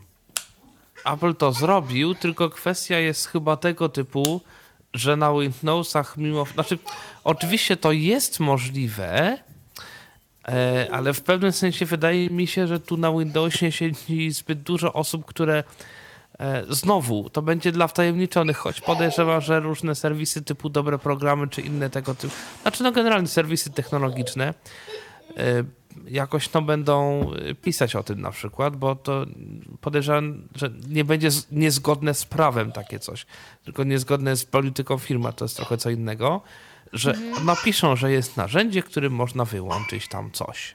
Słuchaj, ja się nie zdziwię, ja naprawdę się nie zdziwię, jeżeli za parę lat Windows, może poza faktycznie wersjami jakimiś Enterprise dla firm, będzie tak naprawdę iOS-em. Słuchajcie, ale Czyli... chociażby z perspektywy dostępnościowej, na przykład zmuszenie Windowsa 10 do uruchomienia niepodpisanego sterownika, który ma jakiś tam niewłaściwy podpis cyfrowy, a miałem kiedyś taką potrzebę to jeżeli mamy te wszystkie secure booty powłączane i inne rzeczy tego typu, to jest naprawdę y, operacja y, dla nas bardzo słabo dostępna, bo to trzeba wchodzić w ten specjalny tryb, trzeba tam wejść w kilka opcji, się zagłębić i naprawdę dla nas jest to problem jeżeli chcielibyśmy z jakiegoś powodu coś takiego zrobić. Także to już tak zupełnie z naszego podwórka.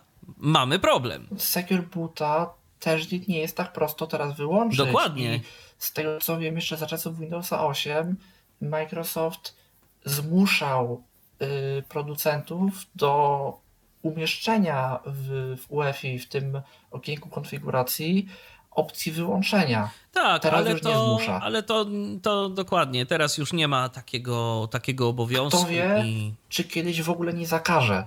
Być może, być może. No i gdzie, i teraz trzeba będzie, te, i, koń, i skończą nam się na przykład czasy, że na każdym komputerze można postawić sobie Linuxa. Dobra, słuchajcie, odpływamy Dokładnie. trochę w różne rejony. Wiecie co, ale jak tak sobie myślę... Choć z drugiej strony myślę, że akurat takie praktyki typu niemożność zainstalowania Linuxa to podejrzewam, że Unia to się w to mocno włączy. No, i, to może słuchaj, być, tak. Będzie. będzie Także można, myślę, że akurat tutaj... Będzie można, bo, bo Ubuntu już dostało te certyfikaty. Kwestia w jakim ja stopniu okrojonego. Bo nie, ale jakby wiesz, chodzi o to, że komputer to jest jakiś producent, wiesz, praktyki monopolowe, te mhm. sprawy i, mhm. i coś mi się wydaje, że Unia akurat w to to może dość mocno wkroczyć. Mhm. I, I tutaj. Zawsze może być tak, że nie monopol, ale powiedzmy 4-5 systemów i tyle. Też aprobowanych przez kogoś. Wątpię, wątpię, bo to będzie i tak y, pod praktyki monopolowe. Myślę, że to. Ale jak już jesteśmy przy takich różnych y, kwestiach y, przyszłościowych, ilościowych i tak dalej, i tak dalej, bo to ja Piotrek ciekawość. Aha. Tak, bo świeżuteńki, taka, taka świeży news, że od 1 marca Google będzie nas prosił o wybranie przeglądarki na Androidzie i będziemy mieli do wyboru albo DuckDuckGo, albo właśnie Chroma. Wyszukiwarki chyba. Wyszukiwarki, tak, bo tak. DuckDuckGo to jest wyszukiwarka. Przepraszam, wyszukiwarka. No, i co, znowu Unia stwierdziła, że Google ma... Czyli to jest to, co mówiłem, że no, wchodzą rządy mimo wszystko w te praktyki monopolowe i myślę, że to że to mimo wszystko, to się będzie, to będzie walka między państwami a firmami na Słuchajcie, dość dziwnym polu, myślę. Google ma w ogóle ciekawe praktyki. praktyki.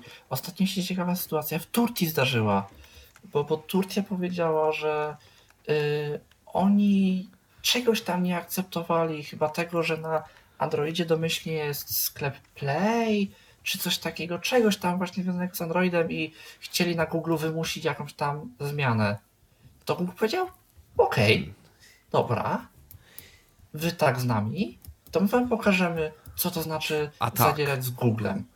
Wyłączymy wszystkim Androidom dostęp do sklepu Play i dostęp do usług Google'a. Zobaczymy, co wtedy zrobicie.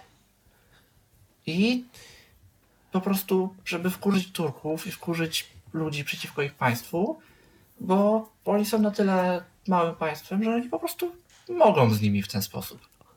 To się zgadza. Y, natomiast y, taka ciekawostka, podobno jest szansa, że dwumiliardowy iPhone wyjdzie w tym roku. Apple ma się czym chwalić i się chwali oczywiście. Y, to taka też ciekawostka od Piotrka. A tymczasem jeszcze taka informacja to a propos Tyflo. Już tego nie zdążyłem powiedzieć w odpowiednim momencie. E, Fundacja Światłownia to się chyba nazywa, stworzyła telefon zaufania dla niewidomych. I jakby ma to działać w ten sposób, że e, to jest w ogóle, jest w ogóle ciekawe, bo są podane dwa telefony komórkowe do dwóch osób, które teoretycznie jakby straciły wzrok i mo można jakby z nimi pogadać o tym, jak, jak sobie poradzić, co robić i tak dalej w takich sytuacjach. E, I teraz nie wiem, czy jest sens podawać te telefony na antenie, może po prostu napiszemy je w komentarzu. Mhm. I będzie to można sobie, sobie sprawdzić, bo i tu no, też, tak, no, działanie rzeczywiście, działanie, to... które może być rzeczywiście przydatne, aczkolwiek y, jest też druga strona medalu. To zdaje się na jednej z grup facebookowych też się pojawił taki głos, że ci ludzie nie mają jako takiego mm, psychologicznego doświadczenia, tak. to są po prostu tak. ochotnicy. To są ochotnicy, tak, y, którzy stwierdzają, którzy stwierdzają to do mnie no, można to, zadzwonić. Tak, do mnie można zadzwonić, można pogadać. No i teraz istnieje też zawsze jakieś takie ryzyko, że po prostu nie będą w stanie pewnych problemów udźwignąć. A zwłaszcza y, w przypadku osób tracących wzrok, to są naprawdę ludzkie dramaty z myślami samobójczymi włącznie. I to. Tak, i tu by się naprawdę przydał udźwignąć ktoś, jak kto... udźwignąć, ale mogą na przykład, wiesz, skrzywdzić kogoś niechcący, bo jakby, nie wiem, zaczną komuś coś doradzać, albo... Tak, a każdy człowiek wiem, jest, każdy człowiek jest inny. Z osobą i tak dalej i nagle się wytworzy jakiś konflikt. I są różnego rodzaju problemy, i są różnego rodzaju Dokładnie. problemy, które naprawdę, no... No po coś te studia psychologiczne są jednak, mam takie znaczy, wrażenie. Wiecie, z drugiej strony, z drugiej strony jakby może tak być, że po prostu ci ludzie charakteryzują się jakąś empatią. A to ja tego, tak nie, ja tego, tego, nie wykluczam. Ja tego, z drugiej strony ja nie wiemy, nie natomiast no właśnie tego, tego nie wiemy troszkę. I to jest swoją drogą takie, taka dość ciekawa mm, sytuacja, kiedyś prawda, e, co tam psychologia, tam ważne, żeby ktoś tam sercem czuł i to będzie dobrze.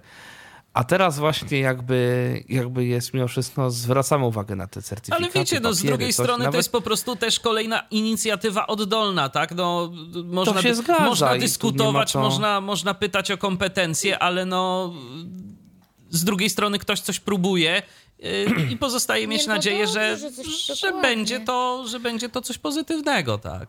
Dokładnie, a może, a może z drugiej strony na przykład to jakoś natchnie jakąś większą fundację, która żeby dysponuje coś takiego zrobiła, oczywiście. żeby coś takiego zrobili na większą skalę już ze specjalistami, bo to też może jakby w tę stronę. Bo ponoć zainteresowanie jest, jak słuchałem z Grzegorzem Dudzińskim rozmowy na antenie Radia PIK, to ponoć po kilku godzinach od opublikowania tych numerów telefonu. Ktoś tam zadzwonił? Tak, Ciekawe. pojawiały się telefony. Tak, więc jak widać, zapotrzebowanie jest.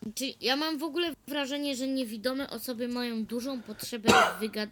Nie wiem dlaczego, ale to jest taka charakterystyka osób niewidomych, zwłaszcza takich może trochę starszych, że one mają taką potrzebę wygadania się, może trochę ponarzekania, może, no bo, Co? nie wiem. Bo one nie No mają do czynienia z osobami może innymi niewidomymi, którzy rozumieją ich problemów na co dzień, więc jak gdzieś trafią, to, to właśnie wtedy mają taką potrzebę. Tak, bo przecież zauważcie, że w tych y, w koła tych, tego Polskiego Związku Niewidomych te osoby starsze tam siedzą i są jak herbatki, spotkania, coś. I właśnie te osoby tam sobie rozmawiają o różnych, o różnych rzeczach i one się roz, wzajemnie rozumieją. No ale z drugiej strony, żeby daleko nie szukać, my też na, na naszym TeamTalkowym serwerze sobie często siadamy, Nie, no, gadamy się o różnych zgadza. rzeczach. Znaczy- Jest jakaś taka też, no. po, po prostu, no jest potrzeba jakiejś takiej wspólnotowości, tak? To tak górnolotnie to nazwijmy. Ale to u wszystkich, tylko no, po, Dokładnie. powiedzmy rzeczywiście sporo osób widzących to nie wiem, pójdzie do pubu czy gdzieś albo z, tam z kumplami na miasto. No, w przypadku osób niewidomych oczywiście zdarzają się osoby takie, które też se pójdą ze znajomymi gdzieś tam z, z osiedla. Ale to nie wszyscy tak mają. Tam tego, ale to nie wszyscy tak mają, powiedzmy sobie. Tymczasem jeszcze taki news techniczny rzeczywiście. Tu też Piotrek wynalazł nowe radio na system iOS. Triode się pisze. E, Nie wiem, czym się charakteryzuje. Czy ktoś to tam z was testował? To Triode? Nic mi to nie mówi, A szczerze na mówiąc. iOS-a? Tak, nie bezpośrednio. Ja o tym słyszałem. To jest w ogóle dostępne tutaj podziękowania z jednej strony dla Michała Kasperczaka, który mi o tym opowiadał. Z drugiej strony mój znajomy za granicą też, ja mu, mając rekomendację od Michała, poleciłem. E, No ciekawe, bo to jest tych samych twórców, którzy stworzyli Twitterific, czyli Icon Factory. E, Aplikacja dla trzech systemów ponoć, iOS, Mac i Apple TV. Aplikacja w wersji darmowej i płatnej, przy czym jest opcja i abonamentu i opcja wykupu na stałe za około chyba, żeby nie przesadził 100 zł, coś takiego. I są abonamenty jakieś też miesięczne, roczne. E, Jest jakiś niby katalog stacji, ale jakoś ciężko go się ponoć przeszukuje. Nie ma takiego fajnego podziału, że tam na kraje, na miasta, na jakieś tam rodzaje, tylko jak się coś wpisze w wyszukiwarkę, to chyba wyskoczy. Jest obsługa własnych linków do streamów. E, Jest duża integracja z Apple Music, jakieś wyświetlanie danych, y, okładki albumów, jakieś przekierowanie, że można od razu utwór sprawdzić w Apple Music. Nie wiem, czy jakichś danych tam fa- faktograficznych o wykonawcach też nie ma lub tekstów. Mm. Jest wyświetlanie na przykład właśnie bitrate'ów obok streamów, kiedy wyszukujemy w katalogu. Yy, Co ciekawe, bardzo dziwne funkcje są dostępne tylko w wersji premium, na przykład ulubione. No i to, to jest tyle, co, co wiadomo na razie, No, ale zobaczymy. aplikacja ponoć dostępna jest. Jakoś dziwnie dostępna, nie jest to jakaś idealna dostępność ponoć, ale Może też tego będą da. pracować jeszcze nad tym. Yy, Tak. O, i zdaje się, że mamy telefon. Zdaje się, że mamy telefon, więc y, proponuję, żebyśmy odebrali. Kogo witamy tym razem? Halo? Witam serdecznie, Sylwek Peryt się kłania. Witamy.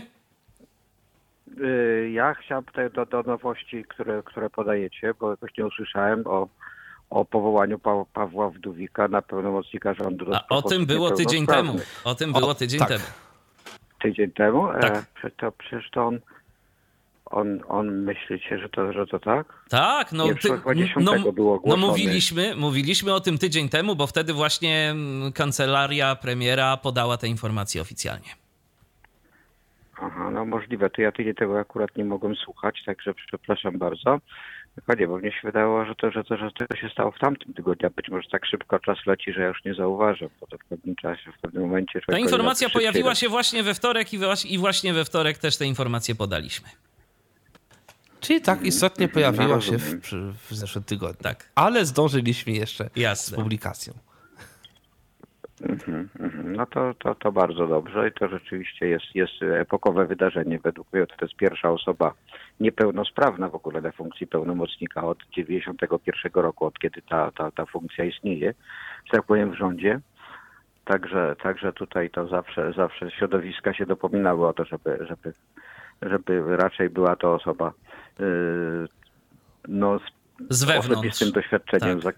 tak jest, tak, tak, tak. No i jeszcze oczywiście marzeniem naszym było zawsze to, żeby była to, była to osoba bezpośrednio e, podległa premierowi, nie w jakimś resorcie umieszczona, tylko żeby ona miała możliwości koordynowania działań wszystkich resortów w zakresie e, prawda, realizacji e, praw osób niepełnosprawnych we wszystkich dziedzinach życia po prostu. No i tak się rzeczywiście Ale teraz może stało. kiedyś do tego też dojdzie.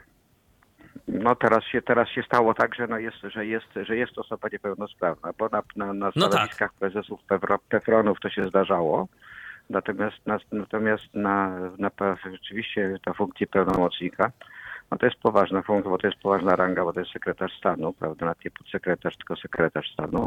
Więc, więc tutaj, tutaj no jest, jest to duże wydarzenie. Mam nadzieję, że y, jeszcze dla nas handicap dodatkowy, że z naszego środowiska i myślę, że, że, że oby, oby udało mu się jak najlepiej ten czas wykorzystać po prostu, który będzie mu dany. No, miejmy nadzieję. Mam nadzieję. Z tym handicapem tak, no, to, ja tylko te pozdrawiam. Ja, ja przepraszam, ale mnie się, mnie się wydawało, że się jakoś, jakoś w tej połowie tygodnia wydarzyło po, po tym, po właśnie po Tyflo przeglądzie. Nie, nie, nie. To... A nie słuchałem Tyflo przeglądu, to, to, także, także to, to, to, to przepraszam za moje gapiostwo i pozdrawiam serdecznie. Pozdrawiamy również do usłyszenia. Do, do Pozdrawiamy. Ale o tym warto przypominać tak. Jasne, bo, bo to, bo to dobra jest, informacja jest, jest i pozostaje mieć nadzieję, że będzie miała y, przełożenie na jakieś rzeczy istotne również dla nas. Tak po prostu. Tak w formie takiej już bardzo dużej ciekawości. Tak w formie działań. Y, to pan Wdówik jest z mojego miasta. O, o. no proszę. A tymczasem... Ja bym się tak nie łudził, ale no niech wam będzie. Dobra, cicho być, zobaczymy. Dokładnie. Robert po prostu jak zawsze, wypowiedzi Roberta zawsze powiały optymizmem, tak? No ktoś musi. Bardzo. Ktoś musi. No trochę znam Pawła, no. W każdym razie, w każdym razie jeszcze może w pewnym sensie obniżmy loty i typowa teraz coś dla miłośników e, nowych technologii, płatności z różnych nowych i tak dalej. Tu Kasia tutaj też znalazła informację. Lidl. Tak, wprowadza, czy ma wprowadzić u nas, bo w Hiszpanii to już chyba jest, swój system płatności.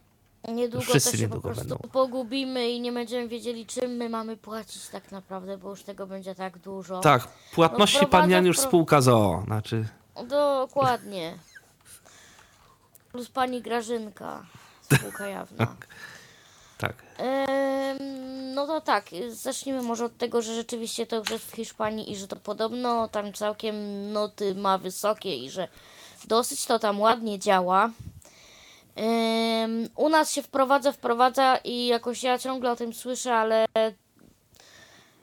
nie wiem, czy to w końcu będzie. No ma być na przełomie e, lutego i teraz tak, styczeń, luty czy luty, marzec? Chyba styczeń, luty. Chyba, lu- ja słyszałem, że luty, marzec bardziej. Luty, marzec, aha.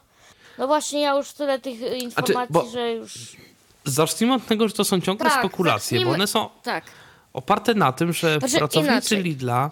No, dostały, dosta, otrzymali takie instrukcje, y, jak to opisywać ludziom, jak pokazywać, jak to się robi. I może zacznijmy w ogóle od tego, jak to ma działać. Mamy sobie aplikację mobilną, oby ona była dostępna. I w tej jest. aplikacji ona już jakby jest, to jest chyba jedyna, jedyny supermarket w Polsce, w którym, przepraszam, że ci się wtrącę, możemy czytać gazetki i oferty produktowe sensownie. No dobra, chyba. tylko czy to jest ta sama aplikacja? Jesteś pewny? Ja, I możemy czytać paragony. Zintegrowane. Tak, i zakupy online są w tej aplikacji chyba zintegrowane, więc domyślam się, że to doleci jako kolejny moduł. Aha. Ale nawet jeśli nie, to Lidl ma dobrą reputację w tym, że poprawiali już błędy dostępności, tak, to fakt. w listach zmian, więc ra raczej dbają. Jest, jest szansa na to, że, że, że będzie w miarę ok. No i teraz odpalamy sobie taką aplikację z kasy chyba. Pobieramy sobie kod QR i za pomocą tego kodu QR e, płacimy. Bo ta aplikacja ma podpięte na naszą e, kartę płatności. Mm, I, I po prostu znaczy płacimy za pomocą tej aplikacji. Tylko ja nie za bardzo rozumiem, po co jest ten kod QR. No po to, żeby był nasz rachunek, że tak żeby za nasz rachunek zapłacić. No bo kwestia no tak, z tego typu. Mhm. No bo tak, bo NFC jest fajne, tylko że NFC nie każdy telefon posiada, zwłaszcza te tanie telefony. Zwłaszcza iPhony, bo one NFC mają, ale żeby to NFC było jakkolwiek obsługiwalne przez zewnętrzne aplikacje, to tak. No to... nie, no ale masz tak. Apple Pay powiedzmy, jak nie masz nic innego, nie? No tak. No tak, to, ale tu chodzi o to, żeby właśnie to ominąć Apple Pay i to wszystko móc z tym Lidl Payem płacić. Tak, tak, tak właśnie. No, no to dlatego. No. no i teoretycznie właśnie no, kod QR będzie sczytywany yy, przez kamerę telefonu, no bo kamerę to już każdy telefon ma, ten kody QR co na tyle yy, znaczy można zrobić na tyle fajny algorytm sczytywania tych kodów w QR, że to można na, na ślepo naprawdę to yy, zrobić. No jeżeli tak, to rzeczywiście będzie, no, no jest duża szansa, że to zadziała. Ale przecież już tak jest. W, ja nie wiem, czy obsługiwaliście aplikację Lidl Plus, ja przecież tak mówię, ale tam jest tak, że podchodzisz do takiego terminalika, przykładasz ekran, ekran z aplikacją, która jest na wierzchu i ten ekran musi działać, żeby nie było, bo jeżeli mamy kurtynę, to to nie zadziała, ale jak mamy y, włączone i w tym momencie robi się pstryk, i normalnie się to wskanowuje i po prostu no, efekt teraz jest taki, że mamy cały paragon, znaczy mamy ten paragon i możemy sobie w dowolnym czasie sczytać, co żeśmy kupili i za ile, ile nas to tam kosztowało i czy dostaliśmy jakieś rabaty, czy nie rabaty i takie tam. No a pewnie dodatkowym, dodatkową opcją będzie to, bo na razie do aplikacji Lidl Plus nie da się podpiąć karty. No to pewnie, pewnie będzie się właśnie dało i pewnie z tym samym będzie płatność Ja nie schodziła. rozumiem do końca po co? W jakim sensie jest to lepsze od Apple Pay, Google Pay? Jak nie masz telefonu z NFC, to po pierwsze. Po drugie, Lidl może przez to przepychać swoje promocje, cashbacki i różne inne rzeczy. I mają większą kontrolę nad tym, co, skąd, jak, gdzie, kiedy. No po prostu każdy chce mieć jak najwięcej danych o klientach. A, a, po, a po, po, drugie, wiecie, tak. za to, że się korzysta z Apple Pay'a, to my nie płacimy, ale płaci ktoś dla Apple'a. Na pewno w jakiś sposób. Może tak, niewielki, ba ale ba jednak. Banki chyba pośrednio jakoś tam od tych transakcji i pewnie No właśnie, a tutaj to będzie pominięte. A czy chyba banki też od Lidla będą, no bo to jest operator mikropłatności, podejrzewam. No ale w każdym razie no, ma to jakoś tam działać. No ale nie będzie tego elementu Apple'a, tak? Tylko będzie Lidl No nie, no nie będzie ani Google'a, ani Apple'a.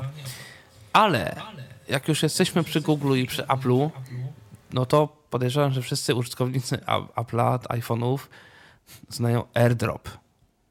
No i Google w końcu postanowił zaktualizować swój przedpotopowy system, jak on to, Android Beam, który w ogóle zniknął z Androida 10 i postanowili sobie zrobić coś, co się będzie nazywać podobno e, nearby, nearby sharing. E, i będzie to polega, znaczy jakby to będzie to samo teoretycznie podobne coś jak AirDrop, czyli przesyłanie plików, szybkie przesyłanie plików między smartfonami. I teoretycznie ma to działać w ten sposób, że zbliżamy sobie telefony dwa do siebie. Ekranami Te telefony. Chyba, tak? Słucham? Ekranami chyba. Czymś. Nie wiem, podobno ma to się porozumieć Bluetoothem, co jest ciekawe, bo dlaczego Bluetoothem, a nie czymś innym, ale no ponoć Bluetoothem te telefony nawiążą ze sobą, że tak powiem, łączność, a potem już przez Wi-Fi będą te pliki z jednego telefonu do drugiego przesyłane. No i ma to być od jakiejś wersji, zobaczymy od, jakiej. Podobno ma to się aktualizować nie z systemem Android, tylko z usługami Google Play, więc jest szansa, że również użytkownicy starszych jakichś tam smartfonów będą mogli z tego skorzystać. Jaka to jest szansa, tego, tego nie wiem, ale no nie trzeba będzie robić aktualizacji systemu, tylko podobno to z usługami Play będzie jakoś tam powiązane. Będzie, czy już nawet powoli jest. W każdym razie jakoś to ma być. To jest dobra wiadomość, bo szczerze mówiąc, ja się już gubię w tym, y, w jaki sposób ja mam przesyłać pliki bezpośrednio z czyimś drugim telefonem, nie używając chmur, nie używając komunikatorów i różnych takich innych wynalazków. Miałem ostatnio taką sytuację, że ktoś, kogo znam, ale nie mamy swoich numerów telefonów i przepisywanie w tamtej chwili byłoby kłopotliwe, chciał mi posłać parę zdjęć, które mi zrobił no i autentycznie nie wiedzieliśmy. Y, ja bym sobie pewnie poradził, gdyby to była jeszcze druga osoba taka w miarę technologiczna, bo jest jakiś, bo jest Wi-Fi Direct. Jest jakieś wysyłanie po Bluetoothie oczywiście też, tylko trzeba te telefony wcześniej sparować. Jest no Android Wtyczkę do Total Commandera. No ale to wszystko wymaga to instalacji jakichś programów, jakiegoś czegoś. No właśnie no, Wi-Fi Direct teoretycznie niby powinien jakoś działać, że jak jesteśmy w tej samej sieci Wi-Fi, tak, czy, czy, czy w zasięgu siebie nawzajem, y, to możemy jakoś po tym Wi-Fiu te pliki udostępniać, ale ja tego nigdy nie robiłem, szczerze mówiąc i, i nie wiem jakby to działało stabilnie i, i w ogóle, a jak w ogóle mam pokierować jeszcze osobę, która się na tym nie zna. Kiedyś jak były Nokia, to wszyscy wiedzieli jak wysyłać po Bluetoothie zdjęcia. Prawda? A teraz no każdy WhatsApp, Messenger, jakieś wystawianie na Dropboxie, tak. a tu po prostu był człowiek, który no jest tak jakby z wykształcenia gdzieś tam ma do czynienia z różnymi ścisłymi rzeczami, ale smartfona sobie używa tak, jak sobie używa. Jakby miał mojego WhatsAppa, to bym wysłał, bo wiedział jak, ale jak nie miał mojego numeru, a nie chciał go koniecznie spisywać, mieliśmy problem, jak sobie te zdjęcia przesłać. Także no jest szansa, że to gdzieś tam będzie, wyjdzie i tak dalej, no i zobaczymy, co z tego będzie. Teraz wysyłaniem zdjęć na Android to w ogóle jakaś śmieszna rzecz, bo ja kiedyś jakieś dostałem i co się okazało? Dostałem normalnie zdjęcia przez wiadomości, ale nie dostałem MMS-a. Dostałem linka do zdjęć Google. No tak. No tak. To jest. Wiadomości Google pewnie były uruchomione. No i słuchajcie, w zasadzie u mnie to koniec newsów, które dzisiaj przygotowaliśmy. Mm, czy ktoś coś znalazł jeszcze w trakcie audycji z Was? No ja mogę powiedzieć tylko tyle, że muszę się niestety wycofać Y, z tego, co mówiłem kilka audycji temu, czyli z tego, że poopowiadam trochę o tym, jak się Alexa sprawuje u polskiego użytkownika, bo niestety Amazon przysłał mi maila po niemiecku, że twoje zamówienie zostało anulowane. O. I tyle w temacie. Bardzo nieładnie z ich strony. Uzasadnili to jakoś? Y, nie uzasadnili, ale jak wchodzę teraz na stronę, to jest piękny komunikat. This product does not ship to Poland. Czyli ten produkt nie jest dostarczany do Polski. I myślę, że to, to jest powodem. Szukaj sobie wirtualnego adresu w Niemczech. No tak. No, myślę o tym, tylko że niestety już skończyła się promocja i jakby. No to będzie następna pewnie kiedyś tam. Tak. Poczekam do Black Oj, Friday. cały Amazon. Przypomniał mi się ten zegar jeden, który trzeba było dostarczać. Także no ciekawe, czy i kiedy Amazon w końcu wyląduje w Polsce. Nie wiem, czy pamiętacie, była jakaś taka ogłoszona jakaś strasznie tajemnicza nowość ze dwa, czy trzy, czy cztery lata temu, właśnie chyba przez Amazon. Nie, o Napoleonie? Nie, nie, nie. Zdaje się, że ludzie to zinterpretowali, że Napoleon... Tak, ale właśnie, właśnie o to chodziło, że tu zrobili wielki boom i tu zaczęły się właśnie jakieś, że może Amazon wejdzie do Polski, nie, może to był Carrefour po prostu. I tu Carrefour tam jakiś, i to też tak, jakiś taki... Tak, nie, nie, na razie takie, Amazon, jest, tam, Amazon jest typowo centrum logistycznym w Polsce i bardzo się tym gdzieś chwalą, że tu otwarli bazę we Wrocławiu, w Sosnowcu, gdzieś tam i że wszystkich chętnie rekrutują i że takie nowe korpo, które wszystkich chętnie zgarnia, ale no niestety brak usług. Znaczy usługi Polski... jakieś tam są, bo teoretycznie jest dostęp do... A polska wersja niemieckiego sklepu Amazon, to nie zapomnę chyba tego nigdy, o. opis jakiegoś produktu, mit odczepiane antenne. No. Dokładnie. To się dowiedziałeś. No. No więc nic, trzeba będzie poczekać. Cóż, jak zwykle kończymy jakoś... Kupili. Kończymy jakoś tak pesymistycznie trochę. Nie. Nie? A teraz powiem wam, Tylko Bombę. ja to, to jest na razie tylko bomba. To jest tylko na razie taki zalążek, bo ja się muszę temu przyjrzeć, chyba że wy już to wiecie i powiecie, łe, no, już to już było. Firefox ma jakiegoś swojego asystenta głosowego. Firefox? Firefox? Tak. Ale że OS, czy że przeglądarka? Firefox OS to w ogóle jeszcze żyje? Przeglądarka. Dobre pytanie. No to zaskoczyłaś to wszystkich. No ja, ja ostatnio tu mąż... do nowej. Słuchajcie, ja wam coś powiem. Jak to nie jest prawda, to nie bijcie mnie, tylko mojego męża, bo mi tu szepcze na ucho, że coś takiego mało miejsce. Więc jeżeli co, to będzie nieprawda. I jak on sieje fejki, to nie do Słuchajcie, wpisałem no. i jest na tabletofo.pl. Firefox Voice, nowy asystent głosowy no. Mozilla. No, no. Czekajcie, no. coś jest, bo, bo Mozilla ostatnio yy, miała Co potrafi kampanię. Firefox Voice?